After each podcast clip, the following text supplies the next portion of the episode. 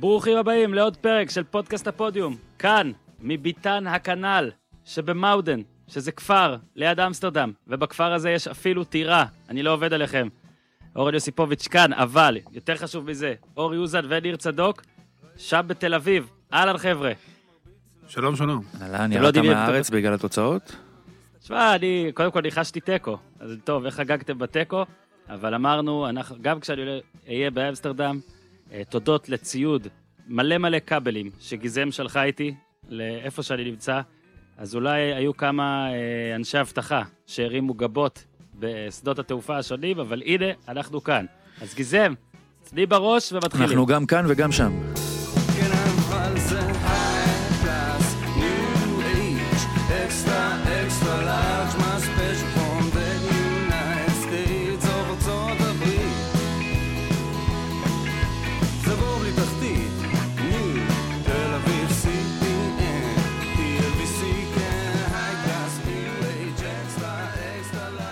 אז מה העניינים, ניר? מצוין, מה שלומך? בסדר גמור, זהו, סיימת עכשיו להיות אה, כתבה פוליטי של הארץ, או שהולכים להשתמש בך? אני אה, לא יודע, אני מחכה לבחירות הבאות. בטח יהיו שנה, בשנה לא? הבאה. כן, כן, בסדר. אה, כן, זהו, נראה לי אבל חוזרים לעניינים החשובים באמת, לא? יש קרב על הירידה כן. בין רעננה לאשדוד. זהו, זה בין רעננה לאשדוד. אורי, רק להגיד לך, מה העניינים, אורי? אורי, שלום לך. שלום, שלום. אתה לא רואה ראית- כרגע, אבל הוא מסמס. לא, אני לא מסמס. עכשיו, בדרך כלל אתה נמצא כאן שאנחנו מתעסקים בפלאפונים, אתה כאן בגופך, ואז אתה יכול לנזוף בנו או לדרוש מאיתנו להזיז את הטלפונים. עכשיו אתה לא רועש, ואז אנחנו, מה שאנחנו מתכוונים לעשות לאורך כל התוכנית זה לא לעזוב את הפלאפון, וזה נכון גם לגיזם, לא, אני עוזר. שבפלאפון? לא, למה אתה? ואז אנחנו, לא תוכל לדעת למה אנחנו לא מקשיבים לך. תשמע, לגיזם יש תירוץ, כי היא צריכה להעביר לי הודעות בוואטסאפ אם אני חזק מדי, חלש מדי. אני אומר לך, בואו רק נסביר לכם, כן? אה, אה, כדי שקולי יישמע באיכות אה, שהיא לא שיחת טלפון, שוב, אמרתי את זה בפתיח, גיזם שלחה אותי עם אה, שישה או שבעה כבלים, אה, מיקסר, עוד דבר שהיא מכנה אותו בריק, ואני לא יודע מה זה, אליו מתחבר גם האינטרנט ועוד כל מיני דברים. וכל המזוודה שלי היא בעצם כבלים, כאילו פשוט ארזתי חולצה, אה, מכנס ומלא מלא כבלים, אה, ואני מקווה שהכל יהיה בסדר עם זה. אז כן, אמנם הפרק הזה באיחור של יום אחד, אבל אה, אין, אנחנו לא, לא יכולים לוותר, פשוט לא כל יכולים הכבוד, לוותר. היו דברים יותר חשובים אתמול, כמו הטיסה שלך לחו"ל. נכון. יש לך באמת, ניר, יש לך איזה פרשנות על תוצאות הבחירות? בהנחה שזה התוצאות אמת? שמע, מפתיעות.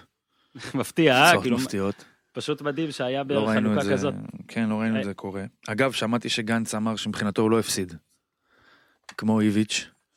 כן? אז... אה, הוא האשים את הבחירות? גנץ? כבר על הבחירות? שמע, זה משפט, מבחינתי לא הפסדנו.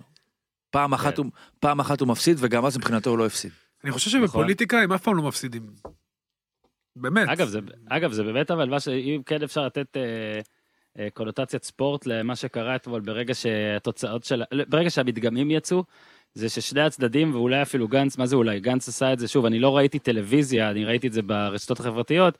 אה, גנץ נתן נאום ניצחון, אה, כאילו...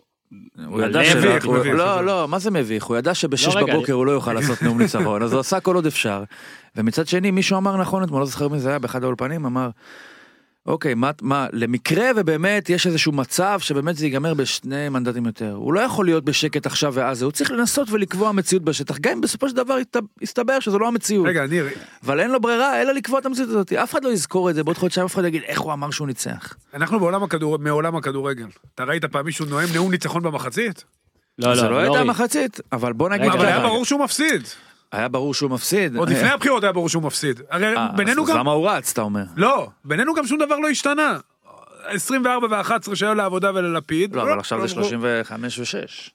הגוש... כן, ה- כן. או- הכל אותו דבר, עזוב. ברור ש- אנחנו עובדים אחד על השני, סתם עשינו סיבוב, כולם נהנו, הרבה אורי, אנשים הרוויחו כסף, הליגה- הכל טוב. אורי, הליגה- אורי, הליגה נגמרה, חייבים היה לעשות משהו. אני רק רוצה להגיד- להשלים, אני רק... אני- ביבי זה כל כמו מכבי ש- תל אביב של איביץ'. כל מי שרואה טיפה אגרוף אה, בהרבה קרבות שהולכים להכרעת שופטים, זאת אומרת שלא נוקאוט, שני המתאגרפים ברגע שיש את הבאזר, מרימים ידיים לאוויר ומדגמנים ניצחון. לרוב, אחד מהם יודע שהוא לא ניצח, אוקיי? לפעמים שניהם יודעים, אבל לרוב אחד יודע. אבל הוא חייב לעשות את זה. אבל הקרב הזה לא הוכרע בנקודות. אפילו, לא, אבל ברגע, עם אבל הסקרים... אתמול מה רצית, עם שהוא בדיוק. על על המדגם שאומר 36-36, או על זה שאומר 37-33? קודם כל אני תמיד מעמיד- מעדיף את קמיל. קמיל נראה לי סוקר הרבה יותר מדויק ממינה, אני. מחבב את מינה, אבל אחרי מה שיובל סמו עשה לה אתמול, קמיל, נראה לי זה האיש לסמוך עליו. וזהו, אני יודע, זאת אומרת שאתה אתה מעדיף אדם שהמשפחה שלו הוא פוקס, בקטע אתה של יודע, זה דיוק. מדהים שדווקא הפוקס פגע בול. כן, תחשוב על שוב, אני חשבתי שיהיה תיקו, אבל עם, עם פחות מנדטים לשתי המפלגות, ועכשיו בואו באמת נתקדם, אם כבר הזכרנו טיפה ור, אז זה היה שבוע ור שניר בטח אה, מאוד אהב, כי לא כמו שאתה אהבת, אבל אני אהבתי גם. כן. אני, אני מאוד אהבתי גם, אבל אנחנו כרגיל אוהבים בו. ניר, אתה רוצה לתת איזושהי, אה, איזשהו ניתוח על שלושה אירועים, אני צודק? שלושה רגע, היו... רק מילה, ניר תנתח אחר כך, איגוד השופטים הוציא הודעה, אורן, לא יודע אם אתה מעודכן, ראיתי, ראיתי. ששני המקרים הם אה, טעויות. אבל מפה... לא, אבל, אבל, אבל חשוב לציין, כי ראיתי גם בכמה אתרים שלא הבינו אפילו את המברק הזה, מברק אני קורא לזה, נשלח בוואטסאפ, הם לא חושבים שההחלטה בשטח בכלל הייתה נכונה. הם לא, ש... הם בשני המקרים הם אמרו שוואר אולי לא יכול להחזיר, ואולי אפילו לא היה צריך, אה, לא צריך ללכת שהשופט ילך למוניטור, אבל מה שהם אמרו, וזה מתחבר, אם אתם זוכרים, לדחיפה על ריקן, בגמר, אה, בחצי גמר גביע, שמכבי התלוננה על זה, וגם אז אמרו, אנחנו לא רוצים שישרקו עבירות כאלה של אה, קצת, של חצי חצי, של מגע רך. אני ממשיך לטעון שחוקת הכדורגל, אני מאוהב בVAR וזה לא ישתנה, אבל חוקת הכדורגל מאוד מאוד מאוד בעייתית אני ואפורה. חושב שבמקרה וכל עוד הזה- יישאר ככה, יהיה בעיה. אני חושב במקרה הזה, וניר ימשיך עכשיו מפה, החוקה לא אשמה, שממי שמפרשים את החוקה, נכון? כפעם אחת בן אברהם הלך קשה, אורי. למוניטור, ראה את זה, לא היה שם אפילו משהו שדומה לפנדל, שלא לדבר על שכטר, מעבר לעובדה שהוא מועד לפורענות, אפילו לא שלחו את השופט, את פריד, לראות את המקרה הזה במוניטור, וזה שני מקרים, אתה יודע מה זה clear cut שלא ולא, וזה לא השתנה. שוב, למזל, סוג של לא מזל, גם. שזה לא כזה חשוב שהליגה די גמורה ויש אלופה ויש כנראה יורדות, יורדות אין שם, אין, אין ביורדות כאילו פלייאוף, בפלייאוף התחתון אין VAR, אבל בעונה הבאה שזה יהיה בכל הליגה, אני באמת מקווה ומאמין שיהיה בסדר, למרות שגם ההודעה הזאת, כמו שאתה אומר, של איגוד השופטים, היא הודעה קצת קצת העלתה בי סוג של מבוכה. ניר שלך. אני חושב שמה שבן אברהם לא מבין זה שלא רק הוא רואה את ההילוך החוזר, אלא גם הצופים רואים אותו. אני חושב שמה שבן אברהם לפחות ניסה לעשות זה להשתמש בעבר ככלי למירוק אה, עצמי נקרא לזה ככה זאת אומרת מבחינת אם הסתכלתי על זה שוב ובכל זאת החלטתי משמע זה עושה את זה יותר פנדל ממה שזה היה בהתחלה. עכשיו הוא משהו באמת לא שם לב זה שגם אנחנו מסתכלים על ההילוכים החוזרים ומה שהוא רואה חמש פעמים אנחנו רואים שש פעמים וזה המבט על עבר לא עושה את זה אה, יותר פנדל. ומה שאני מפרש את זה זה כאילו נקרא לזה שלומי בן אברהם לכאורה היה צריך להחליט בין האם זו באמת פנדל או האם אני יכול עכשיו בעצם להודות שאני במקום טעיתי ולא שרקתי עליו ולא קיבלתי החלטה נכונה. ואולי יכול להיות שלאנשים שופטים מסוימים יותר קל להתיישר כבר ולזרום עם ההחלטה המקורית וככה על ידי, על ידי זה בעצם להגיד תשמעו אני מה שעכשיו אני כאילו מאשר בבדיקה חוזרת אני עוד ידעתי בזמן אמת שזה פנדל. זאת אומרת אני ועבר אנחנו רואים אותו דבר אני כאילו יש לי עיני לייזר מה שאנשים אחרים צריכים חמש שש זוויות או אה, חמישה שישה מבטים אני ראיתי כבר בהתחלה. לא יכול להיות עזוב לא, לא נכנס עכשיו לפרוטוקול האם הופכים את משהו מוחלט או איך מה, מה באמת ראוי לשינוי האם זה צריך להיות הוכחה ניצחת או לא יודע מה לא יכול להיות שהם מסתכלים על משהו עוד פעם ועוד פעם ועוד פעם וזה נהיה פנדל לא הפנדל של אה, מיגל ויטור על אה, שי מזור ולא הפנדל של שי מזור על מאור מליקסון ולא הפנדל של אה, מי זה היה שם בנתניה שכטר עם ויקי כחלון. ויקי כחלון על שכטר זה לא פנדל. קודם אם כל- שלושתם נהיו פנדל אז בדרך כלל עבר הזה משהו אחר ובטח לא נראה בו לא. איזשהו קודם כל, אני אה, חושב אני אתה חושב שהמליקסון השריקה הייתה טובה. שנייה, ניר, מה שאתה פה, כאילו? בא בטענות לבר, אתה צריך לבוא בטענות למי שמשתמש בו, אה, אה. הטכנולוגיה היא טובה, הבעיה היא במי שהשתמש בסדר, ברור ופירש לך אותה. שאני מכיר בזה שזה לא רובוטים מנהלים את העולם, ברור לי נכון. שמישהו צופה בדבר, אני. קורא לזה ור כי זה השם של הטכנולוגיה. ברור לי שאנשים שלא עבר פולט איזשהו, אתה יודע, דף כזה של כן. פנדל, ברור לי שמישהו מסתכל ומחליט. הקטע הוא רגע, חייבים להבין כמה דברים. דבר אחד, באמת, כמו שאורי התחיל להגיד, אנשים עדיין צריכים לזכור שזה בני אדם, שאותם בני אדם שמקבלים את ההחלטות האלה בשטח, הם משתמשים בזה ומסתכלים. זה לא הוקאי וזה לא דבר כזה. דבר שני, גם איביץ' לא ידע, באמת, הוא פשוט לא ידע, שאם שופט לא הולך למוניטור, זה עדיין לא אומר שעבר, או האיש בניידת, לא בדק את ההחלטה הזאת, למשל אתה במקרה הזה של בטוח שהוא סור. לא ידע? לי נראה שהוא לא ידע, כי הוא... אני חושב שהוא פשוט... אה, הוא אמר ככה, לא הפעילו את עבר, ככה הוא אמר, לא הפעילו את עבר, וגם אנשים, עכשיו, את עבר הפעילו, הכוונה היא שאנשים בניידת, אוקיי, במשחק הזה, בדקו בין בערך שבעה אירועים, שבעה שמונה אירועים, אני לא זוכר את המספר המדויק, וזה בערך בכל משחק. התפקיד שלהם הוא לבדוק כל אירוע, לא כל אירוע שהשופט מבקש, להפך, הם בודקים כל אירוע ולפעמים אומרים לשופט לבוא. עכשיו, באנגליה, כנראה חושבים יותר חכם מכולם, כנראה, מה שאני הבנתי בפרמייר ליג, שעבר ייכנס, לא תהיה אפשרות לשופט ללכת למוניטור. השופט של הניידת פשוט יחליט עבורו. אוקיי? זה דומה אגב להרבה מקרים אה, בפוטבול, שיש לפעמים, אתה יודע, בניו יורק בודקים בלה בלה בלה. דרך אגב, זה אה, קרה... ואולי ב- זה יצא יותר, אה, יהיה פחות תלונות, יהיו פחות תלונות ככה, כי לא יגידו, למה הוא לא הלך למוניטור, למה גרינפלד למראית עין בחצי הגמר לא הלך כדי לראות את זה שוב, למה הוא הסתמך על זיו אדלר שבניידת, בלה בלה בלה. צריך לזכור, בסופו של דבר יש שופטים, הם שופטים, יש בישראל שופטים מצוינים, ויש בישראל שופטים פחות טובים, ועבר לא יעזור לשופטים הפחות טובים בכל מיני אה, טעויות, שיהיה קשה מאוד אחרי זה בעזרת מצלמה להפוך. אז אין בעיה, כמה- הוא רק יאריך את תוספת הזמן, אם כך. הוא יקצר כן, אם אבל, הוא לא אבל. אבל למשל, הנה, מכבי תל אביב כועסת על זה שזיו אדלר השתמש רק ב-40 שניות כדי לבדוק את זה, ולא אני חושב שמכבי. תל אביב כועסת על זה שלא ניתן לה פנדל, ובגלל שאת זה, זה פחות אה, נעים להגיד, אז הם נופלים על זה שזה לקח רק 40 שניות. הרי אם היה לוקח לו 8 דקות, בסוף היה אומר אין פנדל, הם לא היו אומרים, אה, כל הכבוד לו שיסתכל 8 דקות.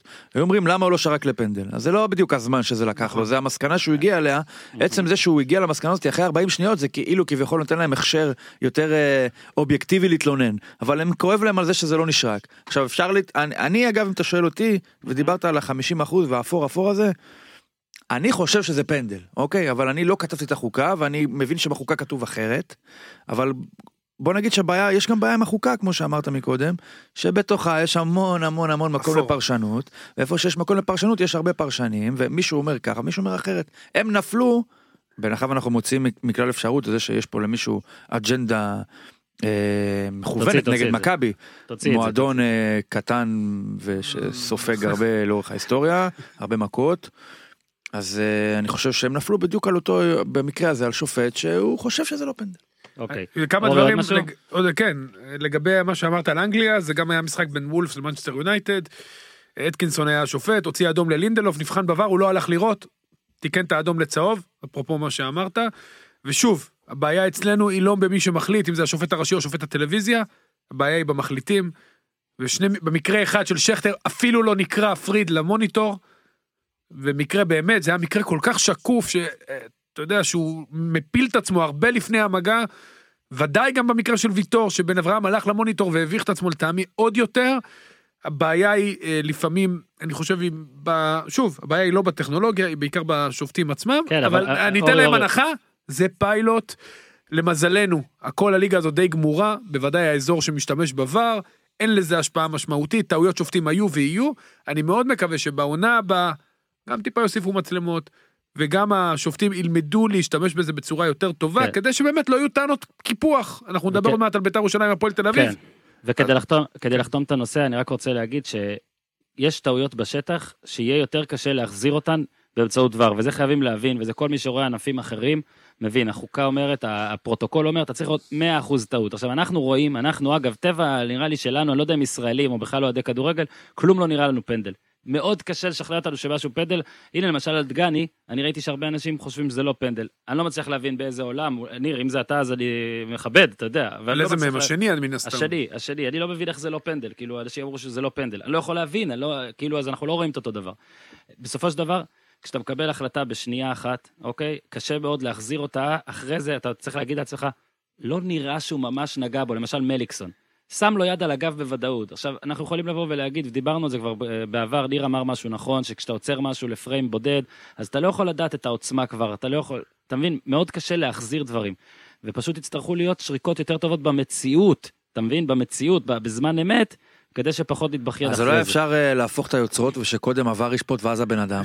אתה יודע שבפוטבול הרבה עושים את זה, לא? יש הרבה פעמים שהם אה, מחליטים לא להחליט, כי הם יודעים שיש משהו אחרי זה שיציל אותם. אני מקווה שגם בכדורגל בסוף הם יבינו את זה. עדיף עוד באמת... משהו, עוד משהו לא? לשופטים, אני חושב שזה קשור לשני פנדלים האלה שנשרקו. לא שורקים על כל מגע, תנו למשחק כן. לרוץ, תנו למשחק בדיוק ללכת, תהיה בול, משחק נכון. יותר אגרסיבי. ללכת זה יותר מדויק. לא, לא, תתפלא, הנה, אני שמח מאוד שגם ה-GPS נכנס לארץ, שהסתבר שרצים פה יותר משישה קילומטר. אגב, אם אתה אומר על יש יותר GPS, ספרינטים. אני יצא לי לשמוע אותך בתוכנית רדיו השבוע, אה, שדובר על אה, גבריאל תמש והאפשרות שהוא ישחק עם אזיק אלקטרוני. נכון. ב- נגד אה, אה? הפועל? רעננה. כן? עכשיו, באמת? כן, כן, עכשיו, אה, מה זה בעצם אזיק אלקטרוני? זה כמו... זה כמו... אה, מה כן. GPS, זאת אומרת הוא ימדוד את ה... גם בטח הוא ימדוד מהירות מן הסתם, במקרה. הספציפי הזה. עכשיו תחשוב על המערך של הפועל חיפה במשחק הזה נגד הפועל רעננה.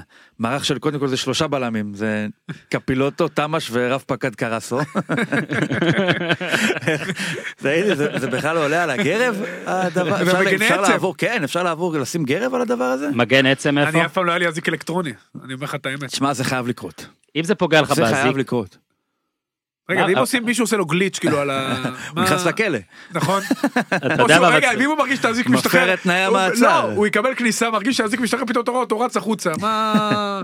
לשדה תעופה. מותר לו לעלות- לקרן עם האזיק הזה או שהוא כבול רק לאזור הרחבה? אתה יודע מה הוא יעשה, אם, אם הוא ירצה לברוח אז הוא יעשה את זה כמו בפיפא הישן שהשופט רוצה להוציא אדום למישהו והוא ואז אתה בורח פשוט. בורח לו, אז ככה הוא יעשה מהשוטר, הוא פשוט יברח לו סביב המגרש והשוטר לא יכול לתפוס אותו בחיים. זלגנו. חייבים שזה יהיה, חייבים שזה יהיה. טוב, אז רק נגיד, אה, כי זלגנו הרבה, אהלן, אה, בסיום החלק הזה שלי ושל אורי ושל ניר, אה, נחבר פה אה, הקלטה לראיון שערכנו לפני שבוע, שבועיים בערך, עם זיו סולומוביץ', אה, שהוא עכשיו אה, גם סוכן שחקנים בתחילת דרכו, ומאוד מעניין לשמוע איך בכלל מתחילים. אתם כל כך אוהבים את הפרקים עם הסוכנים, שעשינו עוד אחד. אז זיו סולומוביץ' גם הביא לפה את היפני הראשון, אה, הוא גם הס- אה, סוכן של ויטלי גנון, שעכשיו אה, עולה לכותרות כל שבוע אה, סקורר. אגב, גם של ברוחיאן. אה, האיש גר בסין עכשיו, הוא, אה, בוא נגיד, אה, מי גר בסין? ברוחיאן? לא, סולומוביץ', הוא אה. באנטוראז', הוא באנטוראז' של זהבי. ברוחיאן גר באדומים אשדוד, לא? ואתה יודע, יש אה, עכשיו שמועה, אפרופו. אדומים אשדוד, הם הפסידו הרי 6-0 לכפר קאסם במשחק שהיה מפתח, בליגה א'. יש שם אורי, קרב, אי אפשר הכל, אי אפשר. הכל. לא, יש שמועות. על המשחק. אה, יש שמועות, אוקיי. לכאורה. לכאורה, אה, אמרנו לכאורה, זהו, תודה ניר על התיקון. לכאורה. כן, זה היה 6-0 בעייתי, לכאורה. כן. אבל אני חייב להגיד שאתה אתה חייב לקחת בחשבון שלפעמים יש ימים שהכל מתחבר, נכון? או שהכל מתפרק. מצד שני. אם היה 7-1 בחצי גמר מונדיאל, אז הכל אה, יכול. הכל יכול לקרות. אגב, אם יש את השבע אחת, את אותו משחק, עם אותן דקות של גולים בליגה לאומית, בדקה אנשים, 30, אה, זה, כן. בדקה 30 הטוויטר נסגר ברוב חירפון. כן. לכאורה. אוקיי. לכאורה, לא, לא לכאורה, הוא אה, לא נסגר. לכאורה? טוב, בוא, בוא, בוא, בוא, אה, בוא נתקדם. נעבור להפועל תל אביב. ניר, בוא כן. נעבור להפועל תל אביב, כדי כן. שאורי אה. לא יתחיל... תודה. לא, לא, אורי, קצת ביתר לי, כדי שלא אה, תתחיל אוקיי. בשתיקה. טוב, ביתר, אז אוקיי. אני, אז אני אענה. אוקיי. לא, לא, ביחד. למה, ניר, אני אתה... רוצה- פינג, בוא נתחיל עם אוזן. אוזן. דבר אליי. אה, ביתר, דן איינבינדר לא היה בהרכב. אוקיי, סליחה שאני מתחיל בשלילי. אה, והמאמן הראשי הנוכחי, ניסן יחזקאל, אה, אתה יודע, הוא, מי שלא יודע, ביום שלפני או בבוקר שלפני, דן איינבינדר אה, יצאו, יצאו ידיעות שדן איינבינדר באימון, צעק, אנחנו לא מוכנים, לא מתכוננים פה, לא מתאמנים פה והכל. אה, יצא מההרכב, אה, ההרכב אה, היה רע והיה בפיגור, בסוף אה, ניסן, שהוא אה, אחד ה... לא יודע, כנראה המגיבים הטובים בכל הזמנים, הצליח להפוך את התוצאה. בוא רגע נדבר באופן כללי, כי כבר עברו, אה, עבר קצת זמן ואז המשחק. איך ביתר ירושלים הגיע בכלל למצב שניסן יחזקאל הוא המאמן הראשי שלה, והאם זה לא היה מסוכן? תשמע, אה, איך הגיע למצב אנחנו יודעים, מקרה מצער של המאמן הראשי, עונה מאוד מאוד בעייתית לביתר, אין סוף טעויות מהרגע הראשון, שעוד, בוא נחזור לקיץ, שטביב פירק את הקבוצה, אמנם הוא השאיר כמה שחקנים, הביא את קוויאר, ב... לא, אבל לא, השאלה היא האם, שנייה, האם, ש- שנייה, חוגג הגיע, ואז הוא רכש מכל הבא ליד, אמרו שאיינבינדר הוא הרכש היחיד שהוא באמת משהו שיכול להישאר לעתיד, בדיוק. כן, עכשיו, אה, הביאו את קלינגר אחרי שגיא לוזון הלך הביתה, אה, הציפיות לא תאמו את, באמת את תנאי השטח. אה, בינואר הביאו שחקנים לא מתאימים, וכולם לראייה, חוץ מגדי קינדה, לא באזור המשוער של הדשא. אה, קרה מה שקרה שוב, אז אה, ניסן יחזקאל מצא את עצמו כמאמן לביתר ירושלים. אני לא יודע, אני באמת לא יודע מי מחליט על ההרכב, האם קלינגר מעורב בקבלת ההחלטות, האם אלי אוחנה מעורב בקבלת ההחלטות, האם יש שם איזשהו דיון, אבל תשמע, זה היה משחק מאוד מאוד חשוב מבחינת ביתר. אני לא חושב שגם אם היא לא הייתה מנצחת, היא הייתה יורדת ליגה. דבר אחד אה, טוב מבחינתם קרה, הם קיבלו פנדל ראשון העונה, הם לא היה להם, כן. אה, איזשהו טענות לקיפוח, ואתה יודע, ודברים כאלה. אה, כי היו מקרים גם שהם צדקו, כמו בבאר שבע, אבל, וכמו במחצית הראשונה. ביתר ירושלים אמרנו תישאר בליגה, זה די ברור, זה היה ברור גם אם לא היו מנצחים, אבל הם צריכים באמת לעשות בדק בית עמוק מאוד. אני חושב שגם העניין עם בניון, אני לא חושב ש... אה, אני מאוד אוהב את יוסי, באמת, גם גילוי נאות אנחנו מכירים טוב, אבל אה, אני כן, לא חושב שגם מבחינתו, לא, אנחנו מכירים, אני חושב שמבחינתו זו גם טעות ישר לקפוץ לעמדת המנהל המקצועי, אה, כי המעבר הזה בין שחקן למאמן חייב איזשהו buffer באמצע, הוא חייב ללמוד, זה לא אותו דבר. להיות שחקן ולהיות מנהל מקצועי, לא משנה כמה עברת כשחקן, ואתה יודע, גדולים, רגע, תן אז אני אומר שיעשה. עונת פרישה שנה הבאה. לא, לא, לא עניין של עונת פרישה. גם אוקיי. מכבי תל אביב לקחו את ברק יצחקי, ועושים לו סוג של הרצה במשך תקופה, זה משהו אחר. אז ניר, מה אתה מציע, לי. שהוא ילמד את התפקיד אצל מישהו שבעצמו לא למד את התפקיד? נאמר כל- אלי אוחנה? לא, לא, לא. קודם כל הוא יכול ללמוד, לעשות דברים תוך כדי, ללמוד את התפקיד, לא רק שם, אפשר לשלוח אותו למקומות, אתה יודע, זה מה שעושים. בורוסיה דורטמונד היה להם קפטן סבסטיאן קל, מעבר לעובדה שלחו אותו לקורסים הכי מתקדמים שיש באירופה לתחום הספציפי הזה, הוא גם הכשירו אותו אצל המנהל המקצועי מיכאל צורק, הוא בעתיד יהיה שם. אבל מועדון שהמאמן שלו כרגע אפשר, הוא הוא. ניסן יחזקאל. לא, אני לא שוב. הייתי מצפה ממנו שעכשיו ייקח, יבשל את יוסי בניון שנה או שנתיים בהשתלמויות על אש קטנה כדי שיהיה מנהל מקצועי בעוד שנתיים. אני גם בטוח שיוסי בניון, אם תגיד לו עכשיו, אתה תהיה מנהל מקצועי בעוד שנתיים, אני אגיד לך, אוקיי, אכפת לך אם תוך כדי אני גם אהיה ככה שחקן אה, על בסיס לא, שנייה, אה, זה. אבל. שלישי אני אהיה בהשתלמות בקלן וברביעי אני אתאמן בבית וגן. שמע, לא מקרי שגם בכל מקצועות, ה... נקרא לזה שאתה לומד באוניברסיטה, אתה עושה התמחות. גם עורך דין, גם רואה חשבון, זה לא סתם. הדברים הם לא סתם, המעבר הזה בין שחקן, שאתה בעצם מרוכז בעיקר בעצמך. האם יוסי בניון מוכן לעשות. התמחות? זה אני לא יודע, אבל זה לא עניין של... שוב, תקרא לזה איך שאתה רוצה, התמחות, תקרא לזה מה שאתה... העניין הוא שאתה צריך לעבור כברת דרך מסוימת כדי, א' כל לצאת ולפתוח את הפריזמה שלך כשהיית שחקן, שזה מאוד החיים הפשוטים שמגיל שבע אתה מכיר אותם, עד ליום הזה, לאחד שאחראי כבר על התמונה הכוללת. אני חושב שפה ביתר תהיה בבעיה, גם היחסים שם, גם כל החלוקת סמכויות שהיא לא כל כך ברורה. אני עוד פעם מאחל, יוסי חייב להישאר בכדורגל, כי הוא באמת, בר...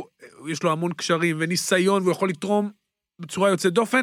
כל מקרי העבר הוכיחו, כולם ללא יוצא מן הכלל, ששחקנים גדולים שמיד, מיד עם סיום הקריירה עברו לצד המקצועי, כולם קרסו. בכל העולם. כולם עשו מסלול, גם זידן, שחקן נחמד זידן, נכון? נחמד. עבר, אורן, עבר. גם זידן, התחיל כעוזר של אנצ'לוטי, הלך לאמן את, אה, הלך לאמן את הקסטיה, את ריאל מדריד ב', כולל בליגה שלישית, ואז קיבל את אה, הקבוצה הראשונה.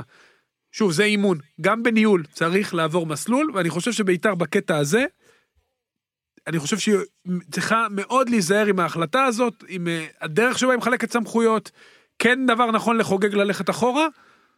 הם צריכים לעשות, חושבים רגע, כי ביתר רגע. חשובה, אה, שוב, ביתר מהסגל הזה. מהסגל הזה לא יישאר הרבה לעונה הבאה, אם ביתר רוצה לחזור לצמרת. פרצת לי ל lineup לבניון, אז לא קטעתי אותך, כי זו באמת הייתה שאלה ראויה, אבל כן היה במשחק גם איזה משהו, אה, בכוונה הפניתי אותך לבלגן המקצועי, כי אני חושב שדווקא אה, קלטינס שכבש את הגול הזה, וסבבה, זה היה מקרן, ואולי הוא לא קיבל ציון תשע במשחק הזה, אבל לאורך כל העונה, ולאורך אפילו כבר כמה זמן, קלטינס הוא כן איזו דמות בביתר שהיא גם, עזוב שהיא מאוד מאוד חיובית, הבחור פשוט ילד טוב וזה, אבל הוא פשוט משחק איפה שאומרים לו, ולרוב נראה ששמים אותו בעמדות שהן פחות טובות לו.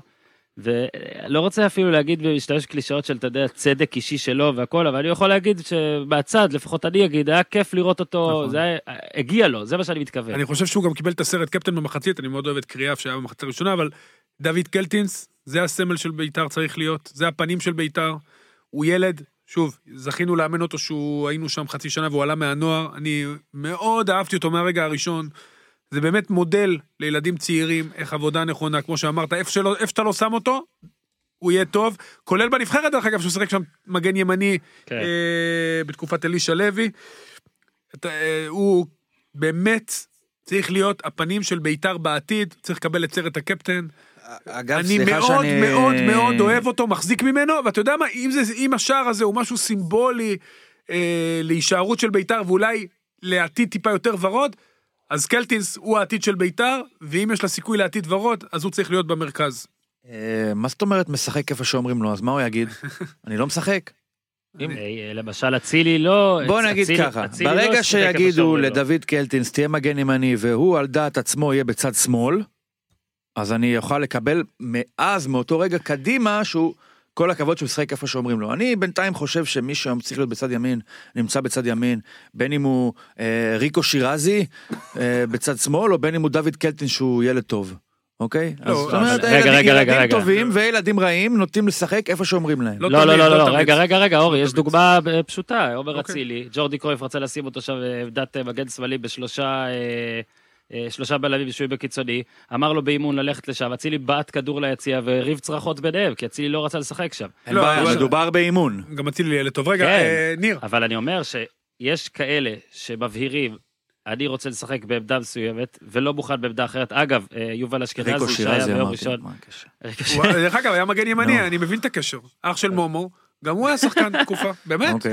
אם לא כבר אורי, הגענו לנתניה ולמקום שגדלתי. אורי, כן. חייבים- להבין, אתה- נראה לי אתה underrated. אתה יכול, יש לך, אתה תמצא את הקישור בכל מקום. אה, מומו שירזי, מגן ימני אגדי בביתר, הקישור המתבקש ועל הרצפה פה. בקיצור, על אה, קלטיץ, אז אה, דיברנו, על בניון דיברנו אה, בעל כורחנו. אורי, צא רגע לכמה דקות של מנוחה, כי לניר יש עכשיו עבודה קשה.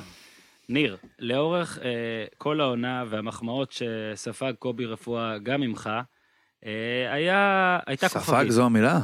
כן, כן, ספג, בכוונה. הייתה כוכבית. אה, אני, גם בדעה שלי, אבל גם שדיברתי עם אנשים בהפועל, אה, המוטיב החוזר היה, אה, בוא נגיד, אה, הבן אדם כזה פחם כזה, כאילו הוא פשוט שלילי, אה, צעקני, אה, מבואס, מבאס, מאוד מאוד מאוד מאוד, כל הדברים שקשורים לשליליות. אגב, גם נגיד אה, קאיו, וראיתי שכתבת בטוויטר קצת על זה, וזה בטח מהטור שלך, אה, על העניין של להוציא את קאיו. אה, קובי רפואה לא רצה את קאיו כמעט בשום שלב, זה היה יותר, בוא נגיד, עצות של אנשים בצוות המקצועי, שהוא בסוף השתכנע. והפעם אולי אה, גולת הכותרת, וזה לא קשור אולי רק להפסד, אבל בלי קשר, אה, מה שקרה עם ולסקיס, דקה כמה? 35? 31. 31. אה, אז בוא רגע נדבר על המקרה הספציפי הזה, וצא משם בכלל בהכללה להאם אה, פחם אה, באופי, כמו אה, רפואה, זה משהו שיכול להחזיק. קודם כל, אני חושב שהמטרה, קובי רפואה יכול לצאת מרוצה מהמשחק. קודם כל, הוא פחד לנצח והוא באמת לא ניצח. זה המחצית השנייה. עכשיו אנחנו נסביר למה הוא עוד יכול לצאת מרוצה, וזה שעכשיו כולם יודעים שעם רפואה לא מתעסקים. לרפואה לא עונים, רפואה, אם הוא טוחן לך במוח חודשיים, ואתה או לא יודע מה ולסקיס אמר, או לא יודע איזה תנועה הוא עשה, אבל עשה מה שעשה, אתה מוכן בשביל לתחזק את הדימוי הזה של ה... נקרא לזה במרכאות סטלין, מוכן לפגוע בקבוצה שלך, אז באמת אף אחד לא מתעסק עם אחד כזה, בואנה זה משוגע, תניח לו, בואו אנחנו נשתוק כמו דגים. אז עכשיו מזה הוא יכול לצאת מרוצה, כי עצם החילוף מסגיר שלקובי רפואה כנראה יש דברים יותר חשובים מהתוצאה של הפועל. וזה לתחזק את ה... באמת, כמו שאני שוב אני אומר, לתחזק את הדימוי הזה.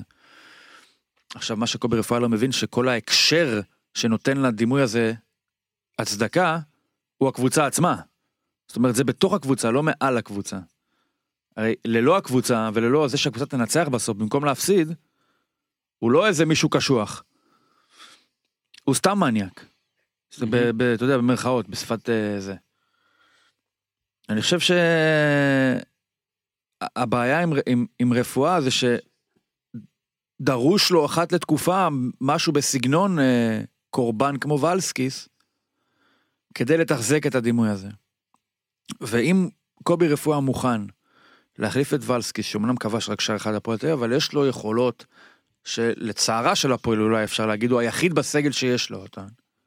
לשחק עם הגב לשער, להגיע לכדור, להגיע ראשון, להוריד אחורה, והחליף אותו בגנדה, שלא יודע לעשות את זה, ורק בגלל שוולסקי שנא לו, אז יש פה בעיה עם מישהו שאתה יכול להתחיל לשאול את עצמך, האם הוא, במרכאות, אני אומר, כשיר לאמן את הקבוצה? האם אתה יכול לסמוך על זה שהוא יודע להבדיל בין עיקר לטפל?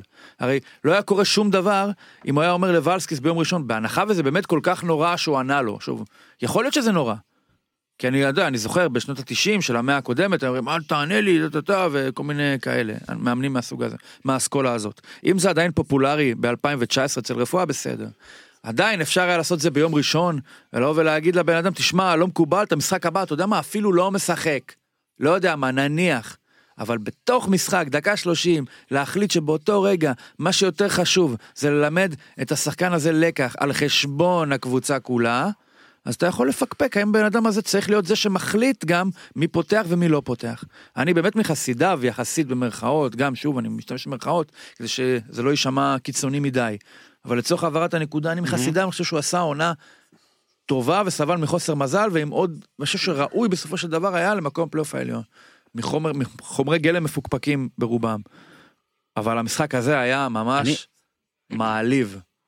החילוף של קאיו כן, אני בשי אליאס, ללכת בדיוק. אחורה מול קבוצה שחצי ראשון לא היה לה כלים לנצח, וחצי שני אין ספק אם היא יודעת לנצח, פשוט היה לוותר על משחק שהייתה לו חשיבות שהיא מעבר לשלוש נקודות. נכון, אנחנו כבר, הפועל נשארה בליגה, הכל בסדר מבחינה, מבחינה זאת. אבל כן, אפשר היה קצת לסבך קבוצה שיש לה איזשהו חיכוך עם הפועל. אפשר היה לספק לה, לתת לאוהדים עוד איזה משהו קטן מהעונה הזאתי. והדרך שבה זה פוספס, היא מאוד, מאוד מתסכלת. ואני חושב כמה ש- שמקומו, כאילו אנחנו בוכים, אני לא בטוח אם אני עכשיו, יכול להיות שזה יישמע כמו שיפוט מחמיר או הישענות על, אה, על משהו קטן מדי, אבל עכשיו ב- ב- בעצבים, בא לך להגיד, אתה יודע מה, יאללה, לא, לא, אתה יודע מה, ככה? לא צריך. לך תצעק על מישהו אחר. זה לא צריכה להיות הדרך. אני, אני רק רוצה להגיד שהקטע הקטע הוא שאנחנו הרבה אומרים על איזה באסה שהליגה גמורה אבל משהו שכן אני בא לא יודע אם זה אפילו טוב או רע אבל זאת עובדה בישראל. יש המון המון משחקים לאוהדים ולקבוצות בכלל המון המון משחקים שגם אם המצב בליגה הוא גמור הם עדיין חשובים. ואנחנו עוד מעט נדבר על מרקו בלבול והחשיבות של אה, משחק מול מכבי תל אביב ומה זה עשה איזה סווינג זה עשה לדעת הקהל לגביו.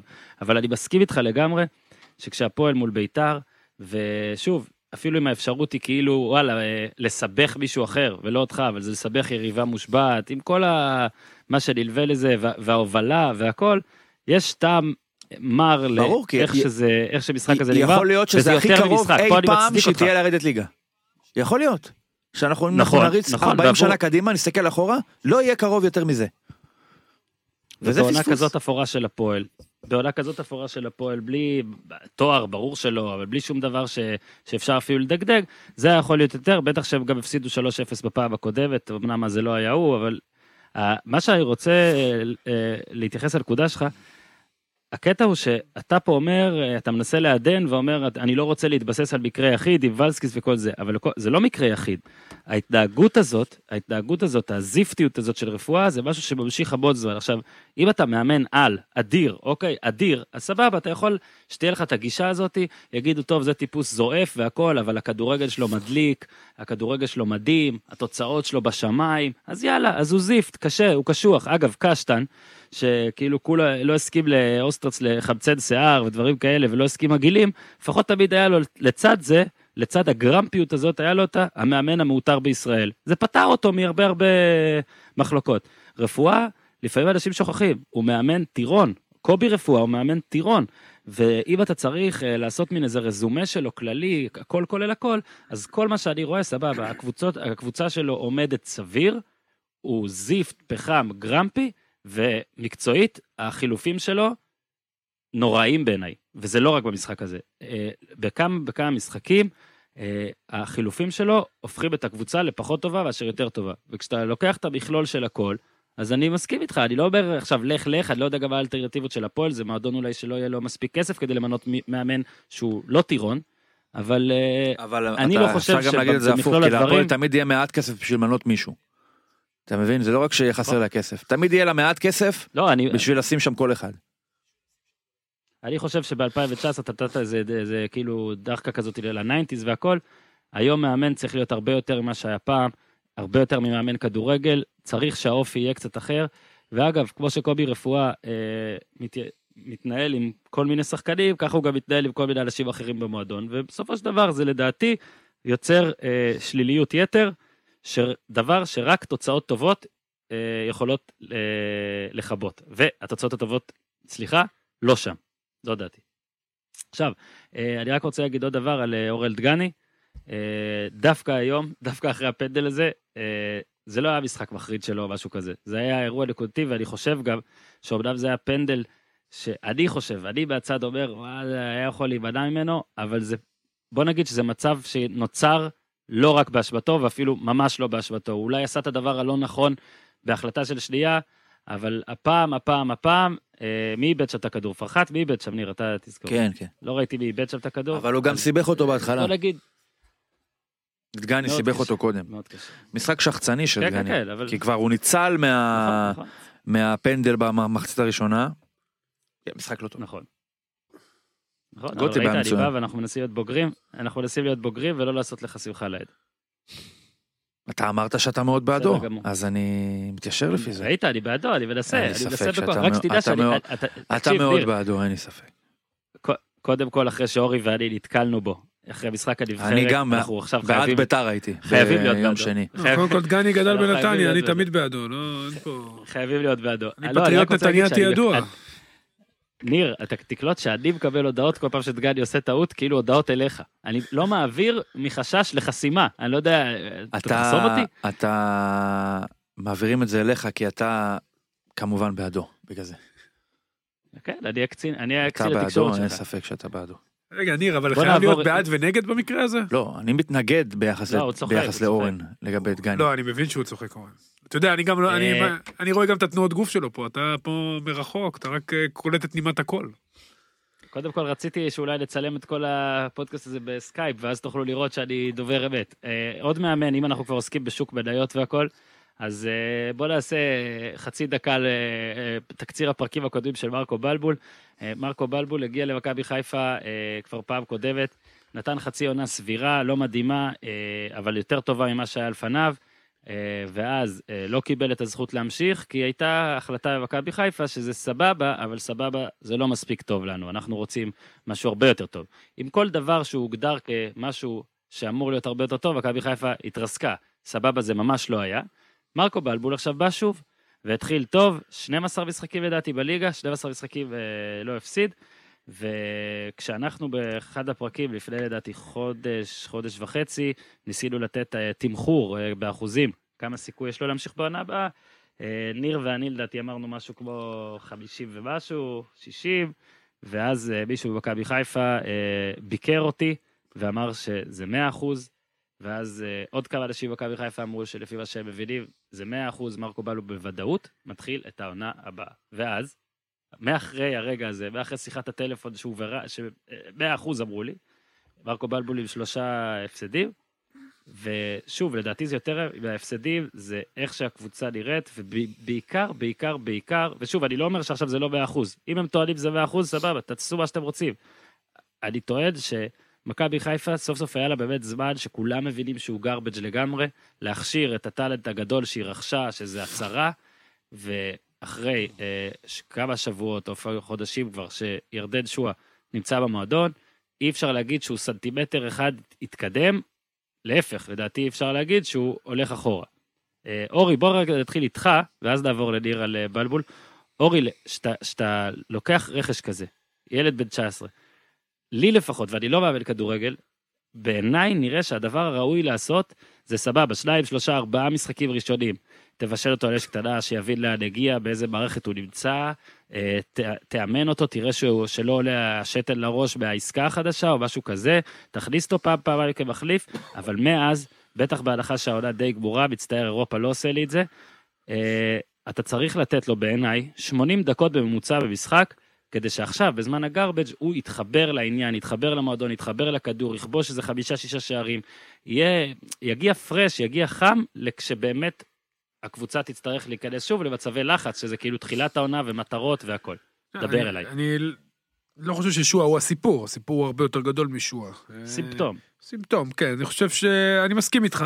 העונה הזאת, אה, ברגע שההפסד הראשון של בלבול הגיע למעשה בגביע מול אה, סכנין, פה היא נגמרה מבחינת מטרות, חיפה הצליחה להגיע לפלייאוף העליון באופן די צפוי, הרבה מאוד קבוצות ממש ממש לא רצו להגיע לשם, אז איכשהו הסתדר, וגם עשו רצף יפה, אבל מה שקרה עם בלבול, לצערו, זה שבכל משחק חשוב שהיה לו בדרך, הוא בעצם נפל.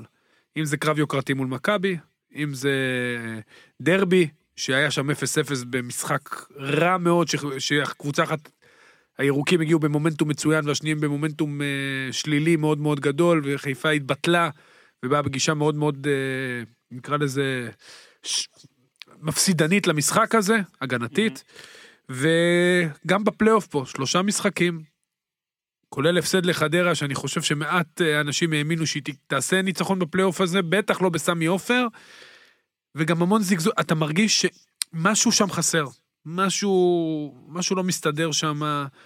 אה, יש הרבה שחקנים טובים, אמרנו את זה על פריי, הוא שחקן טוב, שועה שחקן טוב, אבל שועה הוא... תשמע, זה כל המחמאות לאבוקסיס, באמת, אבוקסיס, עוד פעם, אם לא איביץ', הוא באמת, יחד עם ניסו ויחד עם סלובו, מאמני העונה, מבחינתי באותו מקום בדיוק, אין הבדל. כי אבוקסיס, איך שהוא משפר שחקנים זה דבר פשוט מדהים. דיברנו עם אשכנזי, אנחנו מדברים על שואה, שאתה רואה את ההבדל בין שואה של בני יהודה כן, לשואה של תתמקד מכבי חיפה. תתמקד בשועה. שועה במכבי בבני יהודה היה החלוץ השני, תפקיד די חופשי ליד שיבוטה. שועה מאבד המון כדורים כי הוא משחק צפון דרום, הוא בישל דרך אגב את השער לרוקאביצה. ושועה הוא שחקן שצריך חופש ואמון שהוא נשאר על המגרש, לא משנה מה הוא עושה. לא משנה מה הוא עושה, כי הוא באמת אישיות מיוחדת, ואמרתי לכם, הוא ילד טוב אה, בבסיס שלו, עם אה, רקע אה, לא פשוט. אני חושב שבחיפה כן עוטפים אותו, כן שומרים עליו, אבל הוא צריך במגרש את החופש, כי הוא יאבד הרבה כדורים. אבל הוא תדחוף את הכדור הזה לגול. הוא פחות מאיים על השער במכבי חיפה, אתה רואה את זה, הוא קצת משחק רחוק, הוא כן מנסה לייצר מסירות מפתח, אבל משהו במשחק לא הולך לכיוון שלו, בבני יהודה הלך הכל לכיוון שלו, כי ברגע שהיו חוטפים כדור הוא השחקן הראשון שהיה מקבל אותו, בחיפה זה לא קורה. זה לא קורה, ניסו עכשיו, בלבול ניסה אולי לייצר לו איזשהו תפקיד שהוא דומה לתפקיד שלו אה, בחיפה בר... ברגע שרוקאביצה נכנס, בתפקיד שלו בבני יהודה סליחה, ברגע שרוקאביצה נכנס, ובאמת זה נראה קצת יותר טוב. שועה הוא עשר, הוא שחקן שצריך לשחק מאחורי החלוץ חופשי, עם אפשרות באמת, מה שנקרא קארט בלאנש לטעות.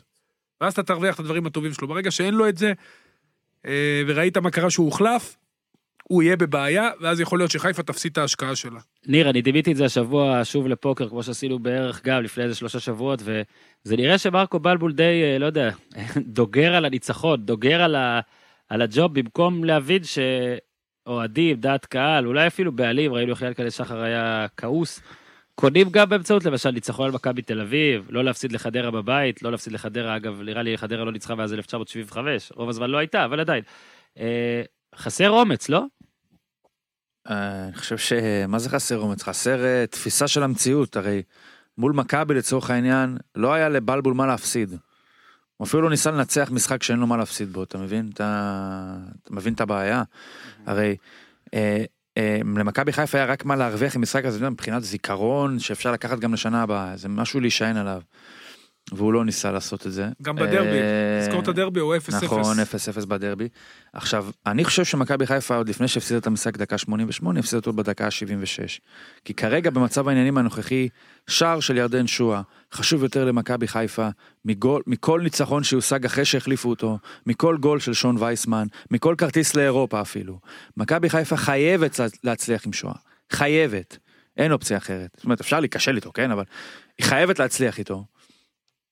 שחקן לשנים קדימה. ולא יכול להיות שהקבוצה הזאת זורקת רבע שעה מול ההגנה השנייה בחולשתה בליגה, אחרי שבישל שער, בשביל איזשהו היגיון מקצועי שאפילו לא נתווכח אם הוא נכון או לא נכון. אפילו, אתה יודע מה, נתיישר לפי זה ששון וייסמן היה, הגדיל את הסיכוי מהדקה ה-76 עד ה-90 לנצח את הפועל חדרה. עדיין, גם אם המשחק הזה היה נגמר ב-2-1 לשון, עם שער של שון וייסמן, לא שווה על ויתור הסיכוי שאת שער הניצחון הזה יפקיע שואה. חשוב למכבי חיפה שזה יקרה, ובלבול, שהיה מספיק רגיש לזהות שאם הוא יחליף את רמי גרשון, בלב כל הבוז הזה, הוא יגמור אותו סופית, ולכן הוא השאיר אותו, הוא מצד שני, אטום רגשית ומקצועית עם ירדן שואה, שזה הפעם השישית שהוא מוחלף או מחליף במכבי חיפה. פעם שישית, הוא שם פחות משלושה חודשים. האם מכבי חיפה כל כך משופעת בכישרון, שבמסגרת השפע הזה ירדן שועה לא יכול לבסס את מקומו ב-11? האם חלקו, אה, מבחינת כישרון בעוגה של מכבי חיפה, שווה שישה חילופים בשלושה חודשים? וזה יותר מזה גם, כי אתם זוכרים גם שהיה את הפנדל הזה ש... אבל יש, אתה יודע למה זה? אה, זה בא לו ברע מלכתחילה, בוא נודה על האמת. נכון. ירדן שואה לא... העלה את הציפיות. ש... לא רק העלה את הציפיות, שמרקו בלבול הגיע, אתה זוכר איך זה התחיל? היה, הם עשו מין קאבר כזה שם בפייסבוק, או לא יודע מה, או בטוויטר, שחקני בית וכל מיני זה, נכון? אתה זוכר היה משהו כזה. עכשיו ירדן שואה הוא לא שחקן בית, ולפיכך הוא מתקיים מחוץ, נקרא לזה, מחוץ לנרטיב הזה של השחקני בית, שהוא גם נרטיב מקל מקצועית. כי העובדה שאתה מתפאר בשחקני בית, אתה כאילו אומר יש משהו שהוא מעבר לכדורגל עצמו. ואם יש משהו מעבר לכדורגל עצמו, אז אתם בהכרח לא תשפטו אותי רק על כדורגל, תשפטו אותי על זה גם ששמתי את רז מאיר, ואת... אה, פתאום עשינו גם את שלומי אזולאי שחקן בית. פתאום התחילו, בדקו בציציות של כל אחד את המיקוד, איפה הוא נולד, לעשות ממנו שחקן בית. שלומי וייסמן, אזולאי. עווד. כן. אבו פאני ברגע שחזר. שמישהו עולה 1.4 מיליון יורו על 60% מהכרטיס, אז בוודאי שהוא מגדיל גם ציפיות כמו שאמרת, ואם הוא מגדיל ציפיות אז פתאום מרקו בלבול צריך לעשות את המעבר שהוא מלכתחילה היה צריך לעשות אותו באיזשהו שלב, וזה לעבור מהשלושה בלמים המגיב הזה למשהו קצת יותר יוזם, זה צריך לקרות שנה הבאה. מגיע שועה וחייב אותו במרכאות לעשות את זה כבר העונה. אני חושב שלבלבול עמוק בתוכו יודע שאין לו את הכישורים, או שזה לא מוצדק שהוא נמצא שם. ויש פה מין איזו טעות, שההוא עמוק בפנים יודע שזו טעות. ועכשיו מה שקורה עם כל ה... ללכת על בטוח הזה, זה ניסיון להסוות את הטעות הזאת שידועה גם לו, עד לרגע שבו יתנו לו את החוזה לשנה הבאה, או שיכריזו... לא, יש לו חוזה כן, לעונה סליחה, אז אני אומר, או שיכריזו. שהוא ממשיך בעונה הבאה. בלבול, אם תעמיד אותו מול המראה בלי שאף אחד ישמע, יגיד, "בוא- בואנה, מה אני עושה פה? מה אני עושה פה? אני לא מאמין שאני פה. עוד רגע הוא יגלה. שאני לא צריך להיות פה. אז איך גורמים לי להיות פה בכל זאת? בטוח לא מסתכנים בנותנים להם סיבות בלהפסיד להפסיד למכבי תל אביב או משהו כזה. הוא אוקיי, מעדיף את התיקו היום על הניצחון מחר. ואני חושב. שאם משהו יגרום לו לא לפתוח את העונה הבאה, למרות שמכבי חיפה, שוב, משוכנעים שכן, אבל אם משהו יגרום לו שלא, זה הללכת על בטוח הזה. כי אני חושב שהיו לו שלושה משחקים שמעבר לשאר העונה הזאת, וזה סכנין בגביע, זה הפועל חיפה, וזה מכבי תל אביב, ואלה שלושת ההפסדים, בוא נגיד בני יהודה זה עוד הפסד, אבל זה פחות חשוב לדעתי. אלה שלושת ההפסדים, וזה מה שהקהל בסוף זוכר, וזה מה שבסוף הבוס זוכר. אני מאחל לו המון הצלחה לפתוח את העונה, אני חושב שבטח אם הוא יצליח להגיע למקום שני או שלישי, אז זה משהו שראוי לתת לו לא את לא. ראוי לתת לו את הצ'אנס. לא, לא, אני אומר, אם, נגיד, נגיד, כאילו... רגע, אבל אורן, מה לא- זה בני יהודה לא? הוא הפסיד לבני יהודה, למכבי תל אביב ולחדרה. לחדרה. לא, אני אומר ש... וזה לא אה, הפסדים סתם. שוב, להפך, אני מגדיל אני חושב שהרכבים, רגע, תראה, תראה. רגע, רגע, אני רק רוצה לסיים, אני מגדיל את החלק הזה בעוגת המשחקים, את החלק של השלושה משחקים האלה, כי הם היו חשובים מאוד תדמיתית. זה מה שאני מתכוון. גביע, מכבי תל אביב לא רוצה שלא תחגוג עליך אליפות בפנים, ודרבי של העיר שלך. איך אתה אה, רוצה לנצח? שוב, מכבי חיפה יש לה בעיות קשות בהרכבת הקבוצה. אין מגן, אה, ברגע שהוא מחק את סן מנחם, אין מגן שמאלי. רמי גרשון עושים לו עוול. יופי שריקות בוז עושים לו עוול, ואתה יודע מה? גם בלבול פה, אם אני אכנס לרזולוציות מקצועיות יותר עמוקות, זה שרמי גרשון מגן שמאלי, זה יכול לקרות רק בסיטואציה אחת, שהוא כל הזמן עושה קו שלוש עם הבלמים ולא יוצא קדימה.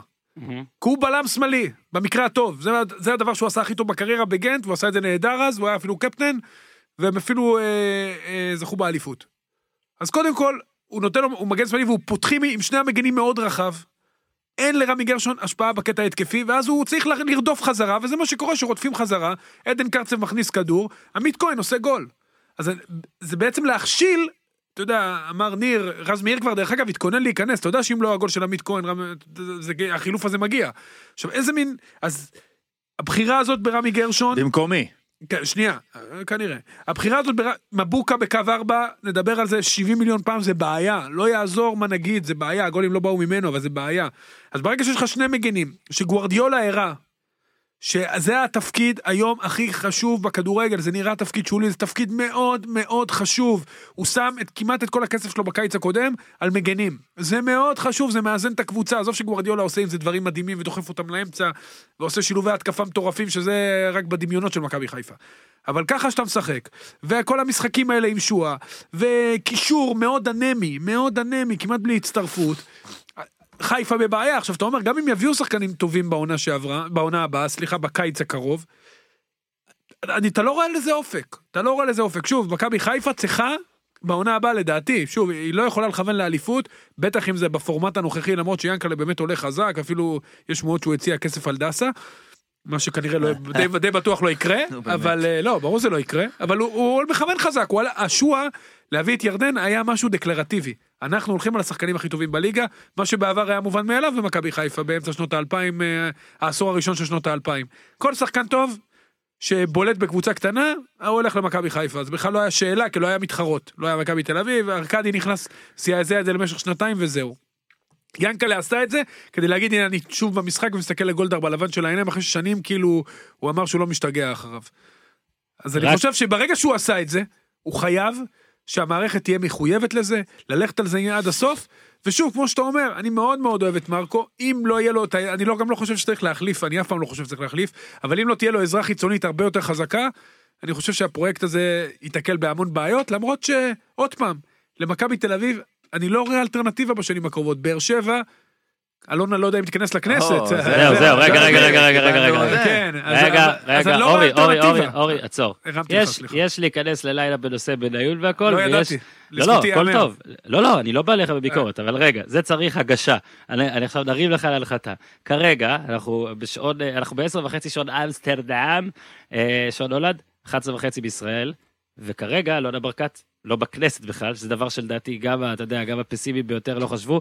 אה, בדקתי כדי לעשות תחקיר ראוי לפרק הזה, וארבעה ארבעה אחוזים מהעיר באר שבע הצביעו למפלגה במכהנת אלונה ברקת, מה שאומר שכל תוכנית החומש הזאת, ואנשים אמרו לי כבר לפני שמונה שנים שברקת עושה את זה בשביל הפוליטיקה, כנראה שחשבו זה בגלל ניר ולא ידעו שזה גם בשבילה, אבל אה, בואנה, יש פתאום מצב.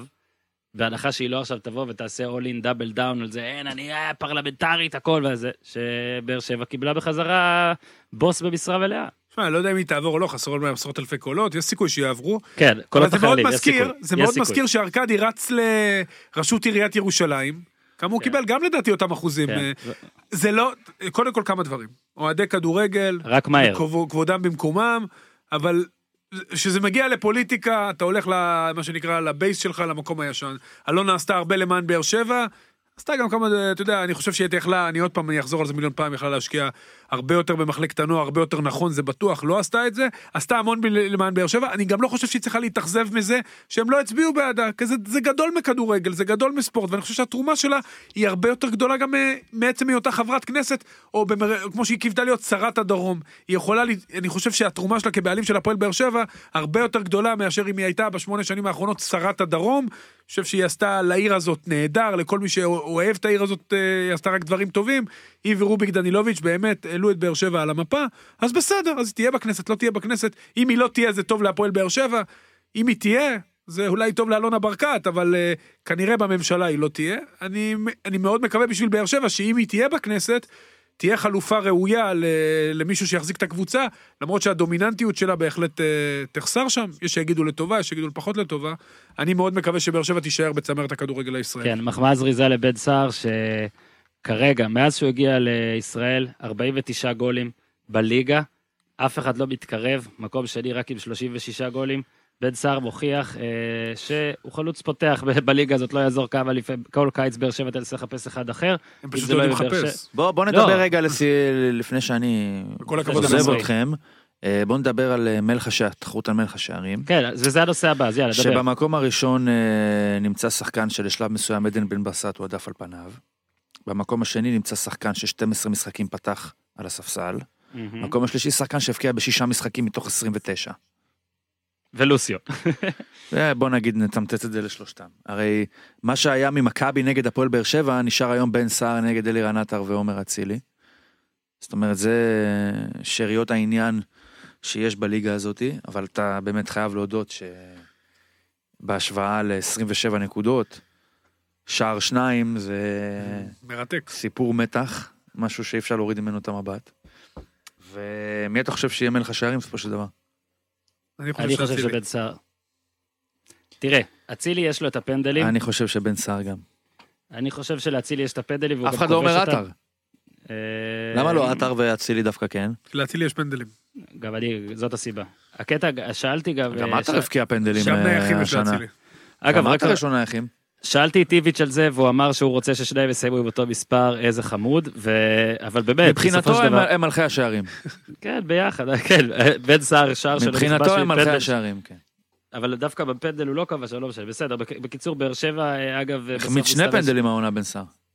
בדיוק, לו, היו יכולים להיות לו 16 שערים, אצילי באמת רק בצמדים. מבחינתו אגב יש לו 16 לבן סער. ואל תוריד רגע את אה, בת שיראי, לך תדע. לוסיו יהיה קשה. שגם מבחינתו של בית שיראי הוא מלך השערים. נכון. אגב, אבל כן רציתי, אמרת את זה בקצרה ועכשיו נשאר לנו ממש מעצבן, אני רק אגיד שבאמת איביץ' נתן משפט שבגלל מה שהוא עשה העונה אה, לא צוחקים עליו יותר או לא שופטים אותו לחומרה יותר, אבל אה, להגיד אה, מבחינתי לא הפסדנו זה, שמע, מאמן ישראלי עושה את זה מעט אה, באמת. מעט ילדותי. ובאמת, אה, מקבל קייק לראש. כאילו, בן אדם, אתה רק מנצח, אחי. כן, אתה רק 27 מנצח. אתה רק מנצח. אתה כאילו, בצדק, מקבל מחמאות. הקבוצה שלך מדהימה, הקבוצה שלו פירקה את הליגה. נכון. אבל גם היא יכולה להפסיד. פעם אחת. אלא אם כן יוצאים מנקודת הנחה שמדובר בטעות השיפוט החמורה הראשונה בהיסטוריה, ואם כך, אז אני מסכים. מבחינתי, גם, אז גם מבחינתי הם לא הפסידו. כן, אנגליה עלתה לח- לחצי גמר מונדיאל 86. אין, זו מאוד, הטעות. הראשונה, אני מסכים, ואז אני רוצה להגיד שעכשיו יש שני אנשים שמבחינתם... דבר לא אחרון, ניר, דבר אחרון לפני שאנחנו עוברים לפרק הבא בפרק הזה, מי תרד, ובזה נסיים. מי תרד? בהנחה סכנין כבר ירדה. כן, יש סיכוי, אז אני ארוויח יש זמן ואני אגיד אה, סכנין. לא, אני צוחק, יש סיכוי שרעננה אה, תסתבך, בטח שיש סיכוי, למה לא? למה מי זה רעננה? עם כל הכבוד, למה שלא תסתבך? אחרי הגול של קבוצה אביחי שהבקיעה הכי ידין, מעט שערים בליגה. 24, קבוצה שאם אני לא טועה, לא ניצחה משחק חוץ השנה? פחות. לא ניצחה. יש לא. מצב. לא ניצחה מחוץ לבית. מחוץ לבית. גם. כן. זהו, זה משמעותי. היא לא ניצחה מחוץ לבית והיא לא ניצחה מחוץ לחוץ. כן? כן. אה, קשה מאוד. אה, אשדוד עדיין, בגלל הארבע נקודות. וגם הפרש שערים. נכון. עוד משהו, שלא דיברנו עליו במחזור זה לפני ש... אה, לברך אתכם לשלום? לא, אני חושב שעשינו הכל, אני חושב שעשינו הכל בפרק בזק זה. אה, אז אורי, תודה רבה. תודה לך. תודה ניר, לך. ניר, סע לשלום, הבטחות בפנים. לא אה, יפה שאתה תהיה במשחק היום. אורי. תן- תן ואני יושב תחזית. אמנם על הכיסא תעשה שלך, חיים. אבל אתה בארנה, בתא עיתונות, אחד האצטדיונים הכי יפים בעולם. באיזה. משחק תפסת, יאללה. הימור זריז על המשחק הזה, למרות שאנשים יאזינו לך, רק הימור, רק הימור, בלי זה. אורי, יש לך הימור או wishful thinking?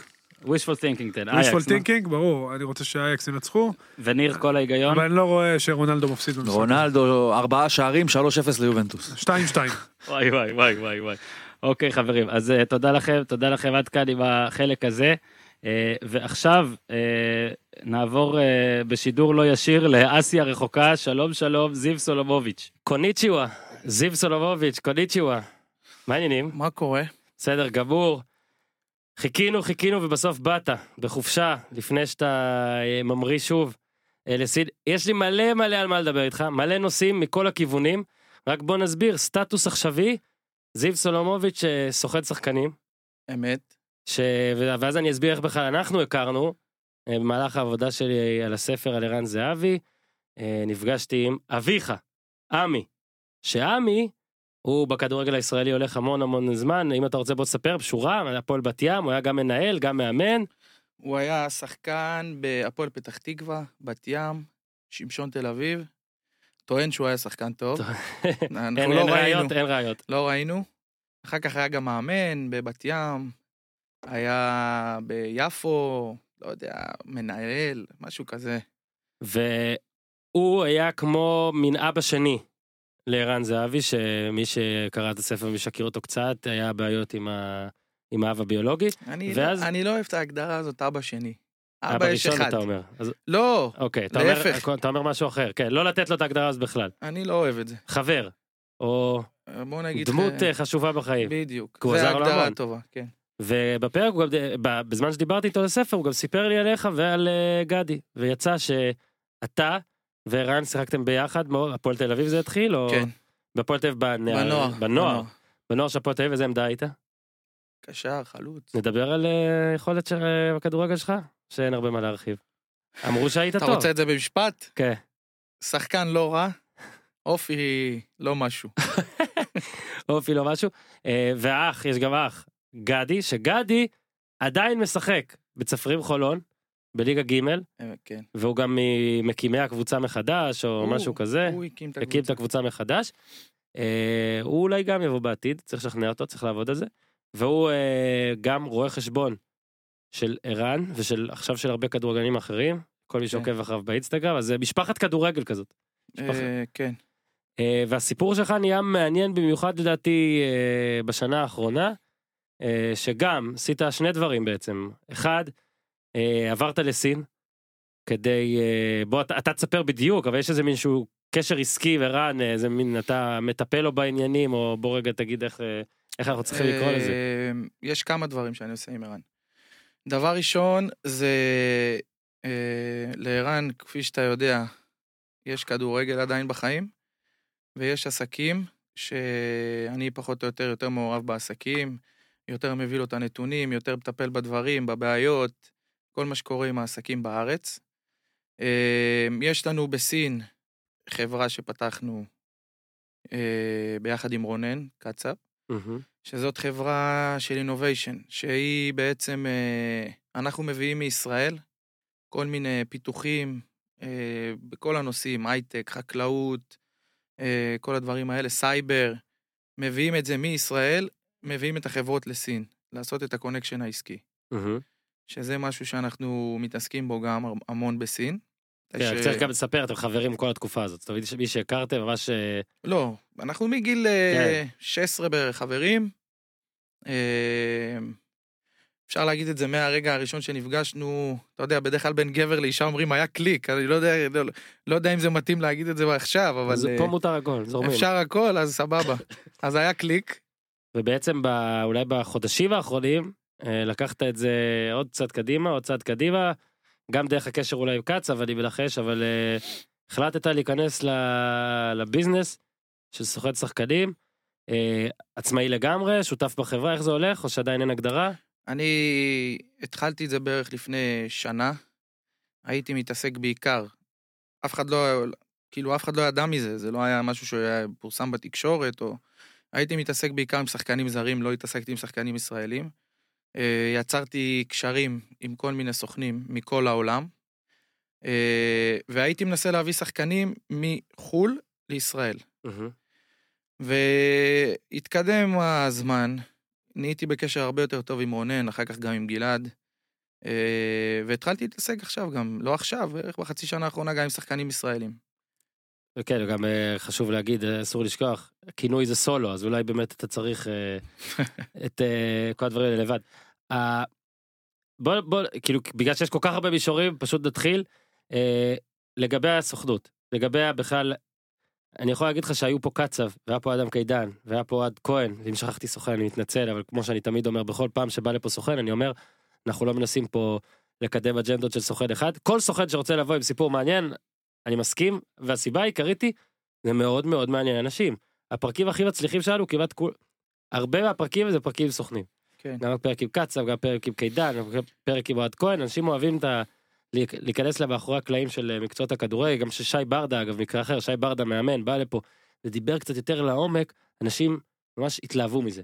אה, אז כן ממך אני חושב שמה שאפשר אה, לנצל זה את העובדה שאתה בתחילת הדרך שנה אחת והכל עוד טרי. בוא רגע תספר איך איך בן אדם בא פתאום מחליט להיכנס אתה בן 30. כן. פתאום מתחיל טוב מקצוע חדש בום. איך נכנסים לזה? זה לא ביום אחד, זה... בוא נגיד שזה משהו שתמיד עניין אותי, אוקיי? ב... מ- לא מהיום. זה כמה שנים שאני... קודם כל אני עם ערן, אז אני... אז אני יודע את כל הפרטים של החוזים שלו, ואיך הוא עשה, ואיך הוא ישב, ועם מי הוא ישב, ומה הוא דרש, ומה נתנו. זה תמיד דברים שעניינו אותי. אה, ברגע שאתה כל הזמן שומע את זה, ואתה רואה שזה משהו שהוא מעניין, ואתה יודע שיש לך את הקשרים הנכונים, אתה מחבר את שתי הדברים ביחד ואתה יודע שאתה יכול לעשות משהו שאתה אוהב, וגם המטרה היא כמובן, אתה יודע, להרוויח כסף בסופו של דבר. מהמם. אז את הקשרים הנכונים, ברוך השם, יש. אה, אהבה לזה יש. כשאתה מחבר את שניהם, זה משהו ש... אתה יודע, משהו ש... זה גם מה שהיה חשוב לך לעשות כי שוב אני מה שאתה עושה עם ערן זה בטח הרוב בגללו בזכותו איך שתרצה לקרוא לזה עם הקשרים ועם הכל. היה לך אולי איזה רצון גם לעשות משהו שהוא לגמרי של עצמך. זה חלק מהדברים שחלק מה שמשך לזה. האמת ש... אה, לי ולערן אנחנו מדברים על זה ש... שאני אומר לו, אני מחכה כבר שתפרוש מכדורגל, אני רוצה שנפתח איזה סוכנות ביחד. אבל אה, לא נראה לי שזה ילך, כי אנחנו לא לא נתנגח ברונן. אין אבל... בעיה, אם כן רק תבוא, נעשה לא, נעשה לא, עימות. לא, לא, חס וחלילה, רונן, אנחנו לא רוצים אה, להיכנס איתו לזה. זה היה לפני כמה שנים. התמונה קצת השתנתה. נראה לי שהיום אנחנו יכולים לעבוד אצל רונן, כן, כן. לא להתחרות בו. בוא רגע, אז בוא, כדי שנכיר גם אותך אה, טיפה יותר טוב, אז אמרת בגיל 16 גם עוד היית שחקן בפועל תל אביב. כן. אה, בנוער, מתי הקריירה נסתיימה? כי ראיתי לא מזמן תמונה שאתה שוב במדי משחק, מה זה ליגה ב'? מה היה? לי, אז זהו, שדיברת על אחי, שהוא פתח את אה, צפרירים חולון, לפני זה הוא עשה את אה, רואה חשבון תל אביב, אני לא יודע אם אתה מכיר, בליגה מכיר, ב'. מכיר. אה, אז הכדורגל הוא משהו שמאוד חסר לי. בסין אני לא משחק כדורגל. ניסיתי לעשות קבוצה של ישראלים עם טורקים, עם פה, לא יודע, לא הלך. אז מרוב שזה חסר לי, הייתי מחכה לבוא לארץ לחופשה או משהו. נגיד הייתי בא לשבועיים, הייתי הולך שבועיים, שישי, שישי למשחק. משחק. כל. מה, איפה? בצפרירים. צפרים, איתם, אוקיי. סבבה. כן, זה מהרגע שעברתי לסין. אמ, אז זה משהו שהוא כן, שהוא כן חסר לי ואני הולך מתי שאני חוזר. הפעם שבאתי לפה לא היה, פחות יצא לי כי לא היה לי זמן, באתי לפה, אמרת שבאתי עמוס. לחופשה, היה עמוס. אבל באתי פה לעבודה, לא באתי לחופשה. כן, עבודת מולדת. כן. אה, בזמן שהיית פה בישראל, גם ב- בזמן שאתה פה ב- בחופשת עבודה, אה, היה גם את אה, צמד המשחקים מול סלובניה ואוסטריה. שוב, יצא לי גם לדבר איתך לפני והכל, אבל לא, לא שמעתי אותך עד כדי כך בד- בדברים האלה. הייתה גם, זה היה משחקים מאוד מיוחדים בשבילך גם, בוא נגיד. כן. אתה באת גם טעון קצת עם האווירה מסביב לכל הדיבורים על ערן, ש... שמה לעשות צריך להבין גם בסופו של דבר אתה חבר שלו אז מן הסתם חברים ומשפחה לפחות לניחוש שלי לדעתי לוקחים את זה טיפה יותר אפילו חזק ממה שהוא לוקח. בוא תספר קצת על הימים שהובילו ל... למשחקים ואיך היה לראות אה, נגד אוסטריה כי שוב חבר חבר שמצליח. אם, קודם כל אם אתה שואל אותי, המשחק הכי גדול של ערן עד היום, ככה אני טוען לפחות, זה המשחק נגד אוסטריה. כי צריך להבין משהו, המשחק הזה, זה, ההתפרצות הזאת, מה שקרה במשחק הזה, זה משהו שיש לערן על הגב שנים. וחיכינו וחיכינו, ואנחנו יודעים למה ערן מסוגל. זה לא ש... אה, יכול לעשות מה שהוא רוצה בכל המקומות שהוא נמצא בהם, היה איזושהי בעיה, אתה יודע. שדיברו על זה שבנבחרת הוא עדיין לא הביא את, ה... את היכולות שלו מהקבוצות וכל זה. אז היה מין איזה קוף על הגב, במיוחד, אתה יודע, אנחנו קוראים את כל העיתונים ורואים את כל הביקורות. גם אם ערן אומר לך שזה לא מעניין אותו, אז הוא... זה מעניין אותו. ברור. אה, אז היה איזשהו קוף על הגב שהיה היה- היה חייב להוריד. ובמשחק הזה זה קרה. אה, שמע, אני אומר לך, אני שמעתי דברים לפני המשחק נגד סלובניה, שאני לא יודע אם אני הייתי איראן, אני לא יודע אם הייתי מחליק אותם. דברים קשים מאוד שנאמרו עליו ברדיו. אני לא אזכיר פה את השמות של האנשים שדיברו, כי אני לא רוצה לתת להם במה. אה, דברים ברמה אישית, שזה היה גועל נפש לשמוע, ובגלל הדברים האלה, השמחה שלי לפחות, אחרי המשחק נגד אוסטריה, זה היה משהו, אתה שומע שאני עוד קצת צרוד, או שזה לא הקול שווה, שלי. האמיתי? ישפיע עליך לחודשים אז, קדימה. אז אה, זה היה התפרצות של כיף, של אושר, של... הייתי הבן אדם, אני אומר לך, אולי אחרי ערן ואימא שלו ואשתו, ואתה יודע, המשפחה, הבן אדם הכי מאושר שיש. בגלל הביקורות האלה. אני משער שגם בגלל ההצלחה בנבחרת אבל אני ממש תראה אני מבין לאיפה אתה הולך זה לא משנה כמה אנשים יראו בזה כאילו זה איזה חיסרון או משהו אבל לדעתי להצליח כנגד משהו או מישהו זה תמיד משהו מיוחד זה הרבה- שאומר הרבה שלא יותר הוא כיף. שקרן הרבה אגב, יותר כיף. בכל תחום הרבה יותר לא כיף. רק בכדורגל. אה, מה שעוד מעניין אותי לשאול דרכך להבין על ערן זה אתה בעצם כמו שאמרת חברי מגיל 16 אוקיי עכשיו בני 30 הוא בן 31. ש... כמה כמה שונה הכל זאת אומרת אה, אם אתה עושה עכשיו קאט הרי מסתכל חזרה לגיל 16 למה שהוא היה אה, שהיית אה, שוהים אצלך בבית או להפך. לפתאום עכשיו זה ממש אצלו לדעתי זה אני לא אני לא, לא חושב שיכול להיות יותר קיצוני מזה. זה הכי קיצוני שיש. זה, זה, זה כאילו היה שתי חיים, חיים אחרים, בגיל 17, 18 והיום. זאת אומרת, ה... אני, אם אתה שואל אותי, האותנטיות שהייתה של פעם, לפני שידעו מי זה ערן, ולפני שאנחנו היינו הולכים למסעדה וחמישים, כל המסעדה עושים איתו סלפי, האותנטיות של פעם, אנחנו מדברים על זה המון ואנחנו מתגעגעים לזה, זה היה כיף. היום, זה, אתה יודע, פחות. פעם היה הרבה יותר כיף, אף אחד לא ידע מי זה ערן, היינו יכולים לעשות מה שאנחנו רוצים. עכשיו היום- צריך להיות אה, מעונבים, נזהרים. כן, כן, הוא לפחות, אני אתה עדיין סטוטניק. אה, מש- משתדל ש... משתדל להפסיק עם זה, אבל אי אפשר. מבחינת אה, מתחיל בוא באמת נלך ל- למקצוע העכשווי אז בוא תספר לנו איך איך מתחילים זוכר שחקנים איך מתחילים הסברת בכללי איך מתחילים עם זה זאת אומרת העסקה הראשונה נגיד לא מזמן ראיתי גם לדעתי זה היה באינסטגרם שלך שלדעתי זה היה שח- כשהחתמת את אה, ויטלי גנון או משהו כזה. אני מסתכל אפילו על הדף הזה מה שכתוב בו ואני לא בכל זאת זה מקצוע שצריך איכשהו ללמוד מאפס בוא תספר קצת על הדבר הראשון, על, על האקט הראשוני, על להתקשר לבן אדם בפעם הראשונה, אפילו אם זה שחקן בחו"ל, קצת שנבין מה זה. אני אסביר לך, שתבין איך אני התחלתי להתעסק בזה, ושתבין מה זה העבודה הזאת. האמת שאני, היה לי את הנקודת התחלה הרבה יותר קלה, כי היה לי את רונן, שרונן ליווה אותי בכל כל שאלה שהייתה לי, אז היה לי את מי לשאול, אני לא יודע, יש סוכנים ש... אני בטוח שרונן, שהתחיל את העבודה שלו, לא היה לו את מי לשאול, אז זה הרבה יותר קשה. אז uh, המזל שלי, היתרון שלי, יותר נכון, זה ש... שהיה לי את רונן לכל שאלה. אני אמרתי לך שבהתחלה התחלתי להתעסק עם שחקנים זרים, לא הייתי מתעסק עם שחקנים ישראלים, לא הייתי מדבר איתם, לא הייתי קשור, כלום. אה, יש אתר של סוכנים, סוקר כן. אה, שרונן אמר לי, יש לי קוד, אני משלם על זה כל חודש כסף, תיכנס, תראה, שחקנים, זה, כי התחלתי לדבר איתו על זה. אני הצלחתי להגיע, הייתי מסתכל ביום על מאות שחקנים, מאות. הייתי הולך, רואה, רואה קטעי וידאו שלהם. שחקנים שהיו מוצאים חן בעיניי. יש שם איזה, אתה יודע, איש קשר שזה כאילו הסוכן שלהם וזה. בעוד, בחיים לא דיברתי איתו, לא כלום, הייתי שולח לו הודעה בוואטסאפ. אומר לו, היי, nice to meet you, my name is זיו, אה, אני סוכן מישראל וכל הדברים האלה, ופה ושם, ואני, יש לי קשר, עכשיו, לא היה לי שום קשר, כן? יש לי קשר טוב עם הקבוצות הכי בכירות בישראל, אוקיי? זה היה לפני שבכלל אה, זה. אתה יודע, חלק ענו, חלק פחות ענו, חלק שיתפו פעולה, חלק עד היום לא עונים לי. אה, אבל ככה זה התחיל, ולאט לאט התחלתי לקבל מרונן וגלעד דרישות לשחקנים זרים, סתם היו מדברים איתי, אומרים ככה, בני סכנין צריכים כנף. מכבי נתניה, בלם. ואז הייתי הולך עוד הפעם ומחפש, ו...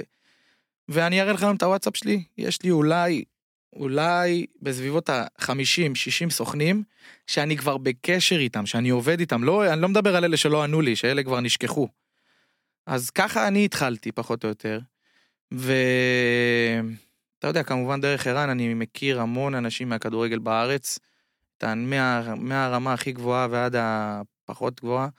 אה, ראיתי שיש לי את הקשרים הנכונים להתחיל להתעסק גם עם שחקנים בארץ, אני מכיר מאמנים, אני מכיר אה, מנכ"לים, אני מכיר אה, ספורט דירקטורים, את כולם. אז אמרתי למה שאני לא אתחיל לעשות את זה? כי הרבה גם מאוד, הרבה נגיד גם מאמנים הם כאלה שהיו, ששיחקו איתך, או שהיו חברים שלך, או ב... דיברת על שי ברדה. שי ברדה היה מאמן שלי, בראשון בכלל בנערים, לא זוכר איזה נערים. אז אתה יודע, פתאום אני מתקשר אליו, ואני אומר לו, שי, איזה שחקנים זרים צריכים? הוא אומר לי, מה? אני אומר לו, כן, התחלתי להתעסק וזה, אתה מבין? אז זה משהו כאילו מהעבר, כן. שפתאום אני יכול להשתמש בו. כן, יותר קל לו להקשיב לך, מאשר כן. למישהו לא מכיר. כן, בדיוק, אתה יודע. ויש עוד הרבה דוגמאות כאלה, אם זה, אתה יודע, שחקנים שהיו איתי, עושים עכשיו תפקידים בקבוצות, אתה יודע, חלק, אה, כל מיני שחקנים שאני מכיר את כל השחקנים בגילאים שלי, כולם חברים שלי וחברים של ערן, ואני מכיר את כולם. אז הרבה יותר קל לי. וברגע שהבנתי שיש לי את הקשרים הנכונים, אז נכנסתי גם לארץ. מה היה נגיד העסקה הראשונה? מה... העסקה הראשונה זה העסקה של, אה, של ברוכיאן. מהמם. העסקה הזאתי, אני בחיים לא, אני לא מכיר את אבירם ברוכיאן, לא, עכשיו אני כבר מכיר, לא הכרתי את כן. אבירם ברוכיאן. מי, בחיים, מי שעוד איכשהו מאזין לזה ולא מכיר, אז אה, אחד מ... בוא נגיד, הדור הקודם, אחד הגדולים בדור הקודם, שחקני בית"ר הישראלים. אני אה, חושב שהוא הסמל, הסמל האחרון של בית"ר, אני לא רואה סמל יותר גדול ממנו, מאז שהוא גם. פרש, כן. אז זה גם אפשר להגיד, שמע, הוא, הוא היה מדהים. אה, ואז טיפה טיפה אולי דרך בית"ר, אבל יצא לפולוניה ורשה, שם הוא פחות הצליח, בא לבאר שבע. אה, שוב, בית"ר הוא היה איזה תשע או עשר שנים, אה, באמת באמת, אולי לא, בוא נגיד אולי הפוטנציאל היה טיפה יותר, לא טיפה, הפוטנציאל היה עצום. כן. אה, לעומת מה שבסוף יצא, אה, ועכשיו תמשיך, רק אם מישהו בטעות לא זכר.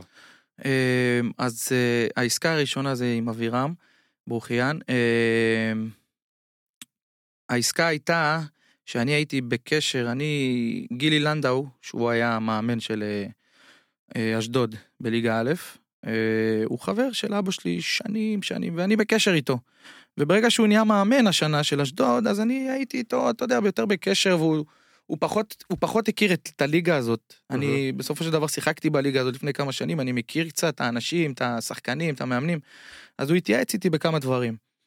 אה, ויום אחד, דו, דווקא זה היה שהייתי עם ערן באימון ששדו עשה לו בשפיים, אימון אישי, הלכתי עם ערן. מתקשר אליי גילי, הוא אומר לי, תקשיב, אני רוצה את אבירם ברוכיאן. ככה, במילים האלה. אני לא יודע איך לפנות אליו, אני לא יודע מי מטפל בו, מי הסוכן שלו, אני רוצה את אבירם באשדוד. עכשיו, היום. אני לא מכיר את אבירם. לא, אני חושב שרונן הביא לי את הטלפון שלו, אני לא זוכר מי. שלחתי לו, די, מה קורה, אבירם, זיו סולומוביץ', אני עובד עם ערן זהבי, התחלתי לעבוד עם שחקנים, יש לי הצעה בשבילך, תתקשר אליי. הוא אחרי כמה דקות חייג אליי, אומר לי מה קורה, אני חושב שהוא הכיר אותי, עוד לא, לא, האמת לא שאלתי אותו עד היום אם הוא הכיר, לא הכיר. אני חושב שהוא ידע מי אני לא יודע איך. אה, דיבר איתי, אה, הוא אמר לי בשום פנים ואופן, הוא שיחק בראשון בליגה לאומית. הוא אומר לי חבל על הזמן, אני לא הולך לליגה לאומית, לליגה א', לא הולך, חבל על הזמן, תודה רבה אחי. אה, קשה לי להאמין שאני הולך. אמרתי לו, שמע, תלך, תשמע, דבר איתי. הלך לפגישה, קיבל מה שרצה פחות או יותר. אה, אני לא הייתי שהוא סגר, אנחנו בדיוק נסענו עם ערן לאוקראינה, שהוא צילם את מניה. אז היינו באוקראינה, ואני חייב להגיד לך משהו על אבירם ברוכיאן. אין גבר כזה בעולם. שתבין שאני פעם ראשונה ראיתי אותו לפני שבועיים. אני כל יום מדבר איתו בטלפון שאני בסין, אני כבר נהייתי חבר שלו. לא קשור לכדורגל על מיליון דברים, גם, על, גם הרבה על כדורגל. שמעתי את כל הסיפור חיים שלו. אני אומר לך שזה בן אדם מדהים, מדהים, מדהים, מדהים, אני חולה עליו. כן, שהיו לו גם, היו לו ירידות ונפילות. היו ו- לו, היו לו, מה שאני אהבתי אצל הבן אדם הזה, שהבן אדם הזה היה בטופ של הכדורגל למשך תקופה לא קצרה, והוא גם היה ברגעים פחות טובים בחיים, שאני לא, לא יכול לשפוט אף אחד, אתה יודע, זה... אבל מה שאני אוהב אצלו, שהיום הוא במקום אחר לגמרי, הוא מסתכל על החיים אחרת. דרך אגב, שבוע שעבר הלכתי להיפגש איתו פעם ראשונה.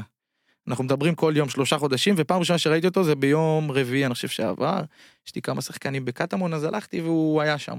זה, היה- זה היה היום הולדת שלו. הלכנו בשוק, ב, לשוק מחנה יהודה. אין בן אדם בשוק שלא קורא לו, שלא זה. ואהבתי לראות את זה. תשמע, לפעמים גם באמת, כשיש שחקנים שכל כך גדולים, ואז יוצא להם אה, גם מקרים מחוץ לכדורגל, וגם בכדורגל הכל דועך, אתה כאילו חושב שהם מפסיקים להיות מה שהם מפורסמים וכל זה, ובאמת ברוכיאל חשוב להגיד, שוב, לצד כל הביקורת שהייתה, גם אני כמה ביקרתי אותו והכל, אבל זה היה באמת עבור בית"ר, והיו לו שם עונות, ש... שמע, השמיים באמת היו גבול, ו... באמת באמת אמין לגמרי, שאני אני באמת מאמין שכל פעם שהוא עובר בירושלים הוא עדיין הוא... אחד האנשים, הוא מקבל בטח יותר אה, קולות וקרדיט מאנשים שעכשיו בקבוצה, מרובם. עכשיו אני אגיד לך, אני אגיד לך, אני אומר לך שאם ערן מגיע לשוק מחנה יהודה וברוכיאן הולך בשוק מחנה יהודה זה אותו דבר, ברמה כזאת. כאילו מאוד מאוד אוהבים אותו, אני יכול להגיד לך שהוא, אתה יודע, הוא לא בתחילת הקריירה, הוא ב- לקראת סוף הקריירה. אה, הוא מדבר עם המון שחקנים צעירים, מכוון אותם, נותן להם טיפים, המון שחקנים מקשיבים לו, מעריכים אותו. בכל זאת הבן אדם עבר דבר או שניים בכדורגל, אז אה, מאוד אוהבים אותו, הוא בן אדם אהוב. אני התאהבתי בבן אדם הזה. אז זה העסקה הראשונה שלי. זאת אבירם. העסקה הראשונה. כן. אה, כל מי שהיה פה, כל הסוכנים שהיו פה גם סיפרו על הפעם הראשונה שאתה גם קולט, אתה, נגיד שאתה מקבל עמלה, שאתה מקבל זה, שאתה מקבל מוטיבציה שאפשר להמשיך. אה, אני לא יודע איך זה הולך עם ליגה א' והכתבות כאלה, אני מניח שאתה עוד חושב בטווח יותר רחוק, אבל אני חושב שאולי העסקה שהיא הכי מעניינת, אפשר להגיד עד עכשיו שלך, היא של אה, טקויה. אני שוב מקווה ש- טאקו, טאקו זה הכינוי, זה-. הקיצור. כן. אה, אז אה, זה גם סיפור זה גם. עסקה שהיא טובה לך אולי בגלל שראיתי שהיא גם פורסמה באתרים גם בגלל שזה יפני ראשון אז זה טוב לך אולי אתה- אתה לא מאמין. כמה אנשים שלחו לי הודעות ודיברו איתי. הביאו, הביאו את השגריר, היפ...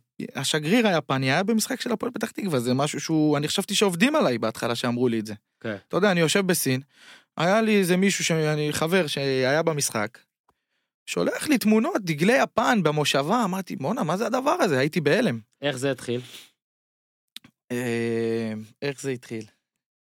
זה, אה, קודם כל, יש בחור בשם מילן, שהוא סרבי, שאני עובד איתו, שהוא אחלה בחור. עכשיו זה מצחיק, אתה שנה סוכן ויש לך כבר סיפורים פה, אתה מספר כאילו רשת לא, קשרים, אני אומר מדמיין את אני אומר לך, האינטרפול. יש לך, יש, יש, אני בקשר עם המון, המון, המון, המון סוכנים.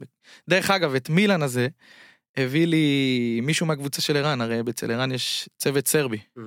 המאמן, זה, הביא לי אותו המאמן של הקבוצה השנייה של גואנג'ו. וואלה. יש קבוצה under 23, משהו כזה, כן. אז הוא המאמן, הוא סרבי, ואני התחברתי איתו שם בגואנג'ו, אחלה בחור, חמוד.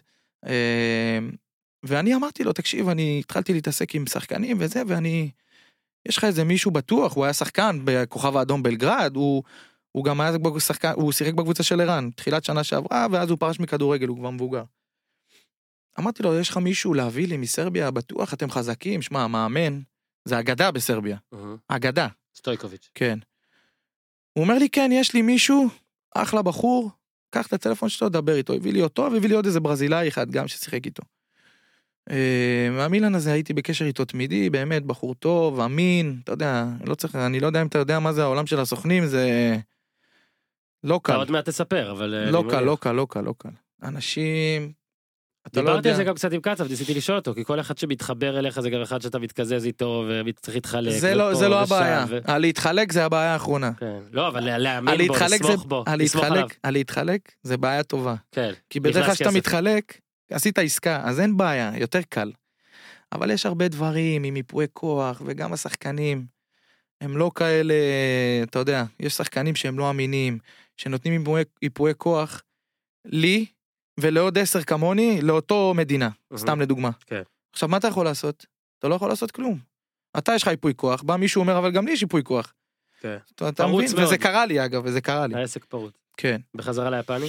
חזרה ליפני. מילאן, איך מילאן, הסוכן הסרבי, יום אחד שלח לי, בלי קשר לכלום, בדרך כלל אני שואל, אני אומר לו בדיוק מה הדרישות שאני צריך מבחינת שכר, תפקיד, אה, מספרים טובים, אם, אה, אם זה שחקני התקפה, דברים כאלה.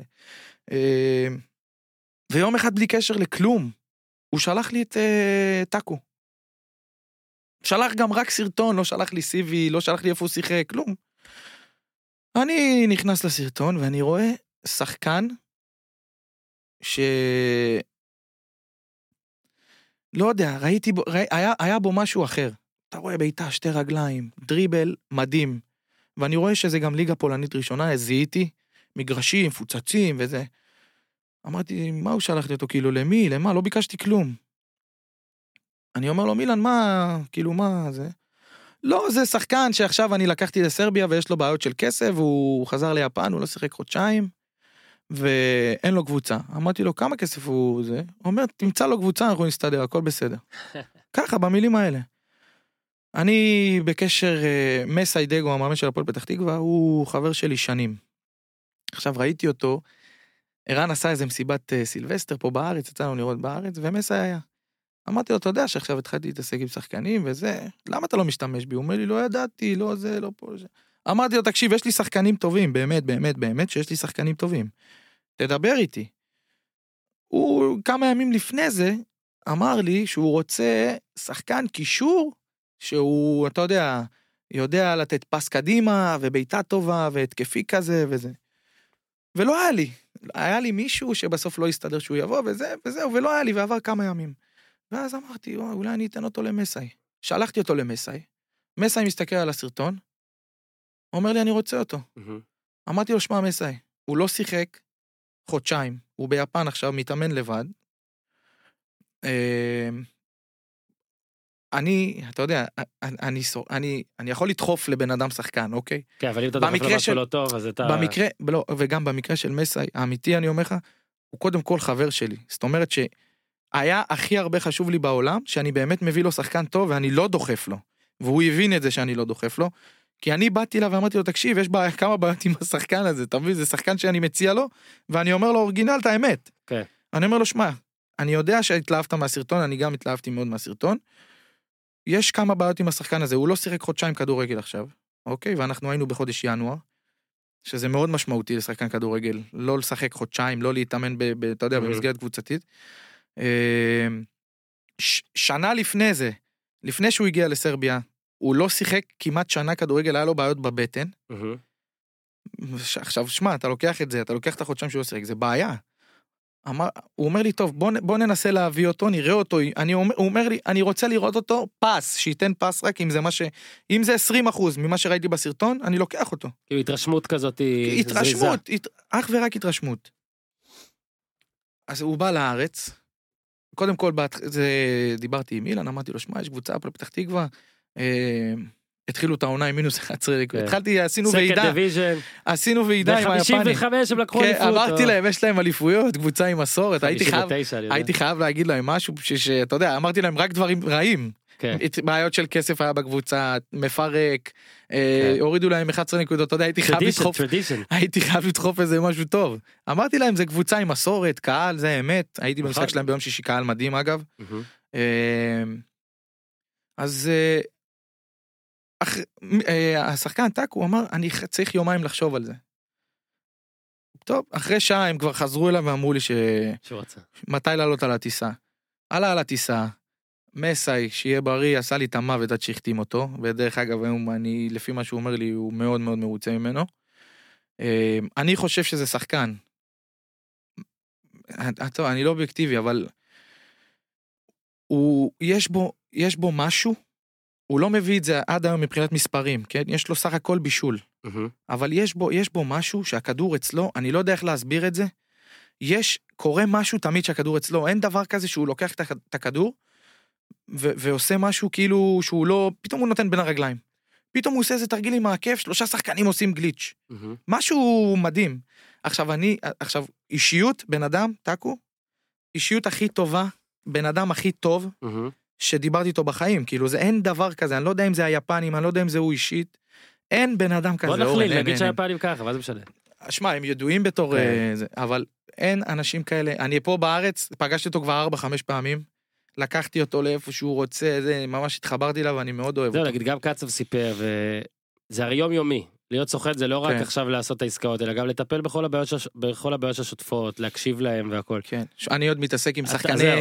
עם שחקנים שהם אה, לא בוגרים. עכשיו התחלתי להתעסק עם שחקני נערים, בני כן. 14, בני 15, צריך לעמוד מול ההורים שלהם, זה לא משהו וזה- שהוא... זה אולי משהו שיגרום לך לעבור, לחזור, לחזור בקרוב לארץ? זה משהו כזה, שתצטרך לבחור בין ה... בוא נגיד הקריירה הזאת לקריירה הזאת? בינתיים אני מצליח לשלב את זה. ביום הראשון שאני אראה שאני לא אוכל לשלב את זה ואני אצטרך לבחור מה לעשות, אז אתה יודע, אני גם פה ערן יש לו חשיבות. אה, כן. יהיה שלא- לו, שלא בוא נגיד ש... יתעצבן כשהוא שומע את זה. לא, לא, לא, הוא יודע את זה. בוא נגיד שיש השפעה על לערן על החיים שלי מאוד גדולה. ואני מאוד אוהב להקשיב לעצות שלו, ואנחנו נעשה חושבים ביחד. אגב, גם אמרת נגיד גם על על לנדאו, ועוד יותר על מסאי, ואמרת את זה במשפט, אני רוצה לפתח את זה. כאילו אנשים לפעמים שומעים, אה, הוא חבר שלי, אז זה כאילו מרגיש שהכל יותר קל, אבל בעצם אתה לא זה יודע יותר איזה קשה. עסקה, אתה לא יודע איזה עסקה קשה היה היפני, ומסאי זה אח שלי. אתה לא יודע מה הוא עשה לי. הוא אמר לי כבר שהוא חותם, ואחר כך אמר לי לא, אני מביא מישהו אחר. והיפני פה בארץ. אבל בסוף, אה, לא יודע, לא יודע מה היה עם הבחור שהוא רצה להביא, אבל הוא החליט בסוף ללכת על היפני, והכי חשוב זה, שהוא לא מצטער על זה, ולהפך, הוא גם, אני, אני, אני מדבר איתו המון על היפני, והוא מאוד, מאוד אוהב אותו, המועדון מאוד אוהב אותו, את השחקן. ובאמת גם אגב העסקה הזאת עם טאקו היא באמת גם טובה לבאז, ליח"צ. אה, כן, אני לא יודע כן. אם עשית אותה בשביל זה, אני משער שלא, כי אחרת היו אה, תוך שנייה יודעים, שמע, אבל... עשיתי את זה קודם כל כי הוא שחקן טוב. אחר כך, אתה יודע, ברור שאני חושב על זה שזה, אף, אף, אף אחד לא הביא יפני לישראל, כאילו, יש פה משהו.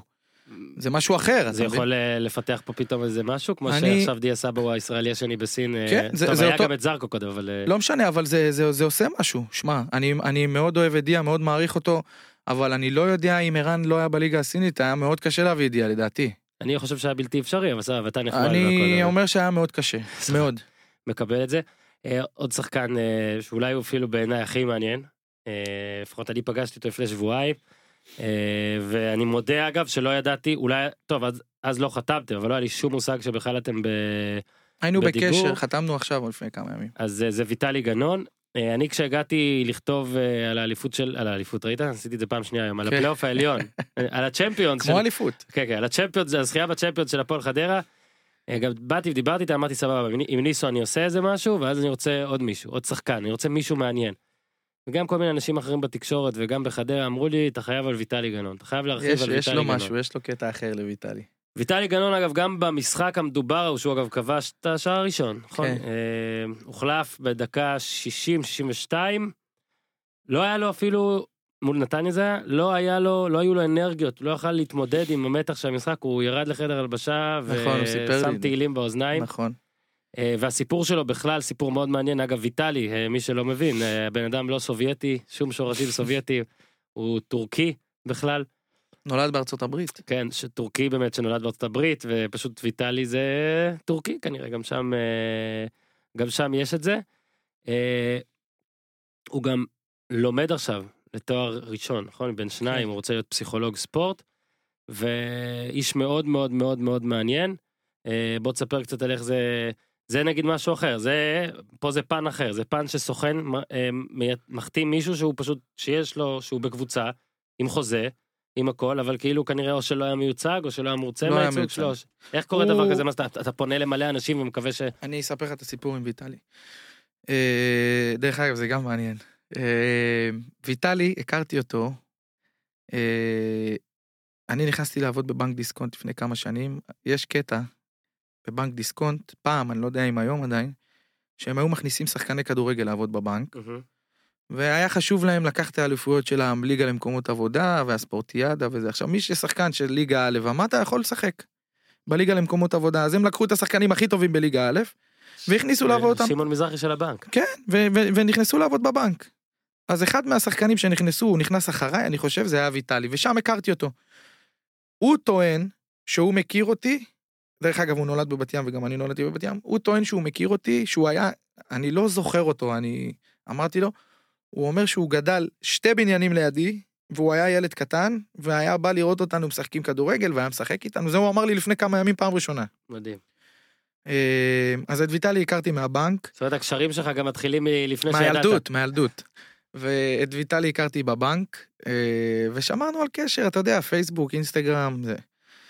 אה, ברגע שהתחלתי להתעסק עם השחקנים, אז התחלתי לדבר איתו יותר. הוא, בן- הוא איש שלא, אף פעם לא היה לו סוכן. אה, הוא לא מאמין בזה, לא האמין בזה לפחות. אה, אבל הוא הגיע לאיזושהי נקודה שהוא הוא הגיע למסקנה שהוא חייב לקחת מישהו שיטפל בו. מהמם. שיעשה בשבילו. קודם כל הוא ילד נדיר, באמת, חמוד, אחד המצחיקים אגב, אני לא יודע אם כמה הוא... כן, כן, כן, כל מי שעוקב אחריו באינסטגרם, לי המליצו ולא עקבתי, המליצו, המליצו, המליצו. אני חולה על. הסטורים שלו, חולה. הבן. אדם אמרתי, גם כתבתי את זה בטקסט, זה יהודה ברקן של הסטוריז. כן, כן, כן. אה, מתיחות בעם. הוא, יש לו סטורי מאוד חזק. אה, אז הוא אחד המצחיקים, זה דבר ראשון. חמוד, אין דברים כאלה. ילד טוב, שמת להצליח, מת להצליח. ויטלי היה רגל וחצי מחוץ לכדורגל, אני לא יודע אם כן, הוא כן, אמר לך. הוא... נתן לעצמו צ'אנס אחרון, ככה הוא הגדיר את זה. צ'אנס אחרון, ובצ'אנס האחרון הזה... שקראו לו בחדרה. קראו לו בליגה א' לחדרה. אה, וזה היה באמת צ'אנס אחרון לפני שהוא אני חושב אה, נוסע לארצות הברית או לעבוד או לא יודע מה הוא היה עושה. כן. אה, והצ'אנס הזה זה הכדורגל זה היופי של הכדורגל שתראה לאיפה הוא הגיע והיום הוא, הוא עבר גם פציעה קשה שהוא היה בשיא הקריירה שלו בליגה לאומית עם מלך הבישולים ועשה חצי עונה מדהימה ופתאום טאק צולבת. אז מצד אחד זה הכדורגל ומצד שני זה היופי של הכדורגל שהוא גם חזר ושהוא נתן גול הייתי מבסוט בשבילו ודרך אגב זה היה לפני שהוא היה שחקן שלי נכון. אבל uh, אני תמיד הייתי בקשר איתו. Uh, יש כזאתי עכשיו, אה, יש תוכנית על, או שאתה פשוט זורם עוד שחקן, עוד שחקן. כי שוב, אה, לא, אני לרגע לא מזלזל בקשרים, ובאמת נראה, אגב, סיפר, דיברנו פה סתם על שלושה שמות שהם כרגע עיקריים, וכל אחד יצא דרך, אה, או שהכרת בגלל ערן כזה, או בגלל קצב, או שהכרת מישהו בבנק. אני משער שבסופו של דבר, אה, כדי לקפוץ מדרגה, זה תצטרך, יש, יש כאילו איזושהי תוכנית שלך, כן משהו שאתה, שלבים שאתה הולך לעשות? כן אה, קודם כל, אני הולך עכשיו, זה, זה לא משהו שאני המצאתי, כי כבר זה, זה העולם הזה של הסוכנים הוא... שחקנים בני 12, 13, היום זה כולם עם סוכן, לפחות בקבוצות הגדולות, מהמם. אתה יודע, מכבי, מכבי חיפה, מכבי פתח תקווה, הפועל תל אביב. הולך אליו הביתה וגייס. אה, לא בדיוק, האמת, האמת, אני אגיד לך את האמת, באמת, אני לא אומר את זה בשביל פה ליחצן את עצמי, אתה מכיר אותי. הרבה פונים אליי, הרבה פונים אליי, אני בטוח שיש קשר, זה, אני בטוח שיש קשר לזה שאני עם ערן ועם רונן, אבל אה, המון המון המון פונים אליי מהקטע הזה של הילדים, כי היום כל ילד אה, בן 13, כולם חתומים על חוזה, אני לא ידעתי שזה עובד ככה. אבל כולם בגיל 12-13 כבר חותמים על חוזה בקבוצה שלהם, ואחר כך בגיל 15 עושים להם עוד חוזה. שזה כבר קצת מוגזם לדעתי, לא? זה... אני... גם זה היה פעם כן אסור, לא אסור, ואז חוק הספורט, גיל 15. כל הזמן יש, כל הזמן שנים בשביל. להגן, גם שנים בשביל גם להגן על השחקנים, על הילדים. יש את הקטע הזה עם ההסגר, שפעם אי אפשר היה לעבור, והיית צריך להיות שנה פעם, בבית. בדיוק, פעם שנה אנשים לא משחקים. אז היום יש לך הסגר, אחרי יומיים אתה יכול לעבור. וואלה. כאילו זה קטע הזוי, אתה יודע, אתה משחק בקבוצה מסוימת שנותנת לך את כל הכלים, ופתאום יום לפני יום הולדת 15, אתה הולך, עושה הסגר ועובר קבוצה, כאילו זה... אז עכשיו אתה בתפקיד גם אה, כולכם אה, מגן עתידות. זה לא מגדת עתידות, זה...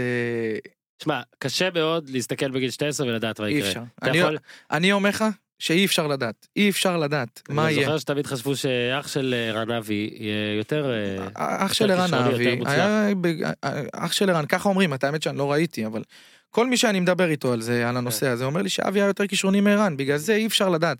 אני אומר לך אישית, מה אני עושה? קודם כל, שמישהו פונה אליי, אבא של איזה ילד, או אתה יודע, איזה מישהו של המשפחה שמכיר אותי, שאומר לי, תבדוק, או תראה, או לך תראה, וזה. אני קודם כל מדבר עם המאמן שלו, קודם כל חשוב לי שהילד הוא ילד טוב. שהוא לא ילד בעייתי, מהמם. שהוא ילד עם אופי חזק, עם קטע מנטלי שהוא יהיה חזק, כי אני חושב שבסוף ה... הילדים האלה יצליחו, פחות הכישרונים. ככה אני חושב, אתה יודע, ברור שצריך כישרון וזה, אתה לא ברור יכול להיות... שגם אופי זה משתנה, הכל משתנה. כן, אבל... אבל, אבל יש, יש, יש משהו, יש משהו ב, ב, באופי שאתה רואה על ילד שהוא רוצה להצליח, ואתה רואה ילד שאם הוא לא יצליח אז הכל, הכל בסדר, ילד כזה כמוני, כן, בדיוק, זה כמוני היה גם. ככה, באמת. איך לא החתימו אותי כשחיין במכבי נהריה. אה, קצת על ה... טיפה קצת תכניס אותנו אה, על המעבר לסין. אה, כי בכל זאת, אתה יודע, סבבה שאתה חבר אולי הכי טוב של ערן אה, מגיל 16, ועדיין, אה, אני לא יודע אם הוא, הוא קרא לך, אתה הגית את הרעיון, אבל אה, אני מניח שלהתנתק, פתאום קראת עכשיו עם האישה ועם הילד שם. כן. ההתנתקות, גם אם היא יותר, שוב, יותר קלה, כמו שעבור, אגב עבור דיה יותר קלה, כי כבר יש שם את מי ש... כן. אה, זה בערך אותו הכל. סיפור איתי. ועדיין, הנחיתה שלי הייתה פשוט רכה. לעבור מדינה פתאום כן, ככה באמצע כן, החיים. כן. שמע, אני אמרתי את זה במקומות שהייתי. אה, קודם כל היה חשוב לי שאשתי תבוא ו... ותאשר את כל העניין הזה. צחקו עליי שאמרתי שהיא קובעת בבית וזה, אז אני לא אגיד את זה עכשיו. אה, אני רואה עליך זה נכון. בקיצור, קודם כל זה היה צריך לעבור את האישור של אשתי, אתה יודע, אנחנו גם, יש לנו ילד, אז יש פה איזה קטע שצריך לבדוק. אה, ברגע שזה עבר אותה, אני, לא היה לי בעיה, אני הסכמתי. בוא נגיד שהיא הייתה זאת שהייתה צריכה לאשר את זה. אה, מהרגע הראשון שהגענו לסין, אני יכול להגיד לך שלא היה חסר לנו כלום. בוא נגיד שהיה לנו נחיתה רכה, בערך כמו של דיה. אה, אנחנו מאוד אוהבים את החיים בסין. יש שם משהו אחר מישראל. אה, פחות לחץ, יותר זמן, אתה יודע, לעשות דברים, לחשוב. אה, בוא נגיד שאם הייתי בארץ, היה לי הרבה יותר קשה לעשות וליצור את הקשרים שסתם לדוגמה יצרתי עם, אה, עם הסוכנים מחו"ל. בארץ היה לי הרבה יותר קשה לעשות את זה, כי יש לך פחות זמן אוטומטית, והראש שלך. ב... כולה אומרים את זה. אתה יודע מי הכי אמרה את זה? שי. שי, אשתו של ערן, גם כשנפגשנו לספר והכל, היא, דווקא אתה יודע, אתה לפעמים חושב, וואלה, אולי האישה תאהב את הארץ, כי המשפחה שלה פה, והעניינים שלה פה, ופתאום, בגלל בעלה, כדורגלן, היא פתאום צריכה להתנתק. היא הבן אדם שאולי הכי אוהבת שי, את ה... שי ספציפית, בוא נדבר על שי, אז שי ספציפית, אני אומר את זה, והיא יודעת את זה גם, שי ספציפית במעבר הזה של ערן לסין, הרוויחה את ערן. כי פה בארץ, זה לא ערן, ערן של ישראל, זה ערן שונה מסין. ערן בסין יכול להיות עם, ללכת עם הילדים לקניון, ולג'ימבורי, כן. ולמסעדות. לא עוצרים אותו כל שנייה. לא, מזהים, אבל לא ברמה שפה. גם אין להם את המנטליות הזאת נכון. של... אה, הם יסתכלו, יצביעו, אבל לא ייגשו. כן, כן. הם אה, עוצרים אותו, לא שלא עוצרים אותו, אבל... אתה לא, יודע, קנה יש... מידה אחר. כן, זה, זה אחרת, הוא יכול לעשות מה שהוא רוצה, גם, גם איך שהם ניגשים אליו זה שונה מהישראלים, אתה יודע, זה מצחיק. פה, אתה יודע, אנשים ישר מלבישים עליו את היד, וכבר עם הטלפון לסלפי, שם אז הם יכולים לחכות 20-25 דקות עד שהם, יש להם אומץ בכלל לבוא ולבקש כן. ממנו תמונה. אתה מבין? זה אחרת. אז שי הרוויחה את ערן בקטע הזה. אה, החיי משפחה שלהם, אתה יודע, הרבה יותר טובים בסין, יש יותר זמן. לא, אני גם הייתי שם, זה באמת נכון מה שאתה אומר, שדווקא שם זה כמה שסין בראש שלנו, זה מקום סואן והכל, עדיין איפה שהם גרים, הריבוע, בוא נקרא לו, נקרא לו המערבי הזה, כן. הכל מאוד מאוד, בוא נגיד, שקט ורגוע, כמו, ויש שם הכל. אני קורא לגואנג'ו ניו יורק. אה, יש, זה, אני לא יודע איך להסביר את זה, יש, יש איזה vibe בעיר הזאתי שאוהבים אותה. כל מי שבא, נגיד ההורים שלי, מאז שאני בסין, היו אולי ש, שבע פעמים בגואנג'ו. שזה המון. מהמם. המון. והם כל פעם באים, וכל פעם לפני שהם הולכים, הם אומרים איך אנחנו אוהבים את העיר הזאתי. וזה לא, שלא תטעה, אין שם עכשיו איזה יותר מדי, אה, יש מה לעשות, יש מסעדות טובות, יש מקומות יש יפים. לי שאלה אליך אבל, אני כן. הייתי שם שלושה ימים, ועם אשתי הלכנו ישר ביום הראשון, היא ממש רצתה ללכת למקומות ההזויים, לשוק, אבל זה המקומות הכי. יפים. ואז גיליתי שהם, ערן ואשתו שי, אז הם היו שם כבר כמה חודשים, לא המון. כמה חודשים היו? לא הלכו לשם עדיין, לדעתי הם עדיין לא הלכו לשם. לא הלכו. אתה לפחות הלכת, גם אם לא. אתה, תקשיב, אני כבר אומר לכם, אתם חייבים ללכת פעם אחת, את זו הזיה. האמת, אנחנו יש לנו... איך אני ביומיים וחצי הייתי ביותר מקומות בגונג'ו את- מהם? את האמת, האמת שיש לנו, יש לנו את לא המקומות יוצאים ש... מהריבוע, אתה מבין? יש לנו את המקומות הגבוהים, יש לנו את הארבע, ארבע מסעדות שאנחנו כל פעם, אתה יודע, עושים... מה היה אחד מנקי משהו, מנקי יש... אה, לא, זה אפ- אפי. מנקי, אפי ראית איך. אני זוכר?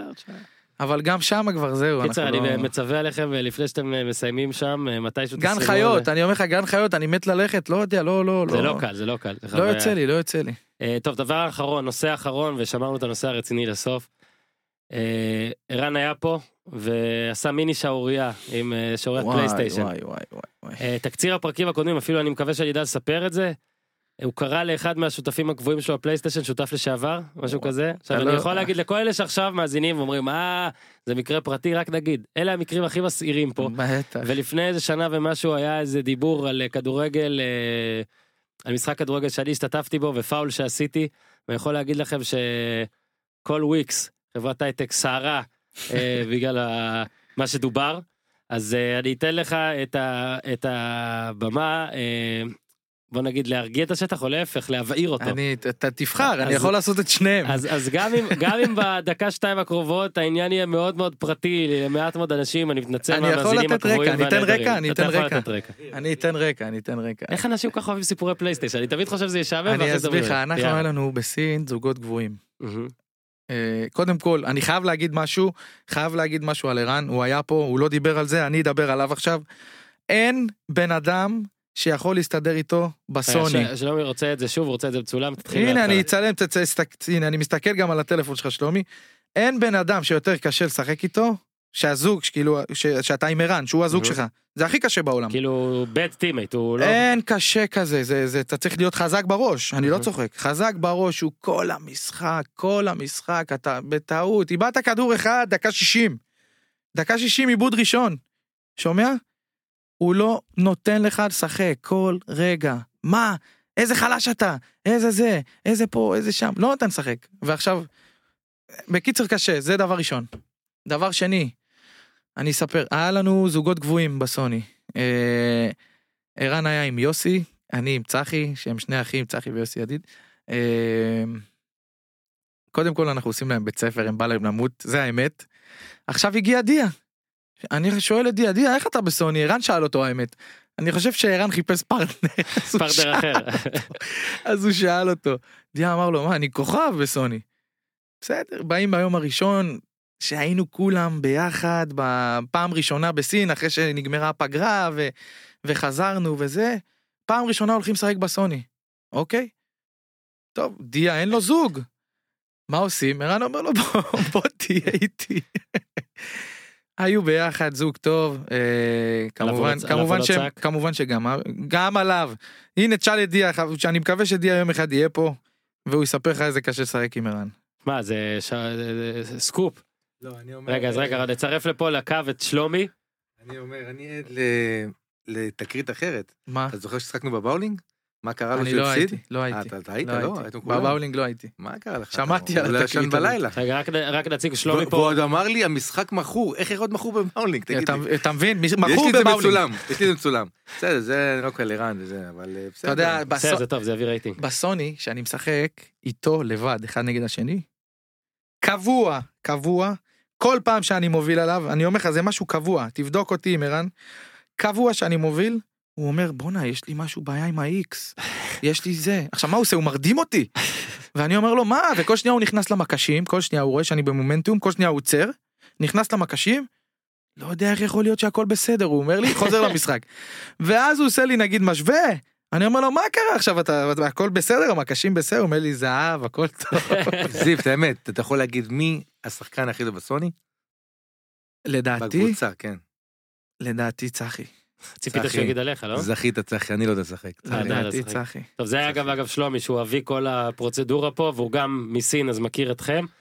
אה, טוב עוד משהו שלא שאלנו? סולו הכל ש- טוב. אני... נעשה עוד דייט כזה בעתיד שאתה כבר תהיה עם אה, עוד שחקנים ועוד סיפורים והכל אמן ואמן. היה נהדר היה היה מצחיק אני אומר עוד דבר, כן, אני. מאמין בעשר שנים הבאות, הוא יהיה השם הבא בכדורגל הישראלי בתור סוכן. עם כל הכבוד לקצב, קצב זה קצב, אבל הוא הכוכב עולה. רק שלומי יכול לתת מחמאה למישהו אחד ולשרוף יחסים עם מישהו איזה- זה אחר. המחמאה הכי טובה אה, שקיבלתי. קצב זך, מה זה, אבל אה, הוא כוכב עולה, כוכב עולה. טוב אתם כל החבר'ה בסין אתם חוזרים לסין אז אה, תעשו חיים שם בסין הייתם פה בשבועיים יותר מדי. תודה רבה שלומי תודה זיו. היה לי נהדר. כיף. ניפגש גם בעתיד. תודה גיזם, משכנו אותך פה היום, לא מעט, אבל בסדר, לא הכל בחיים קל ונוח. עד כאן להפעם, תעשו טוב ולא לשחק עם ערן זהבי בסוני.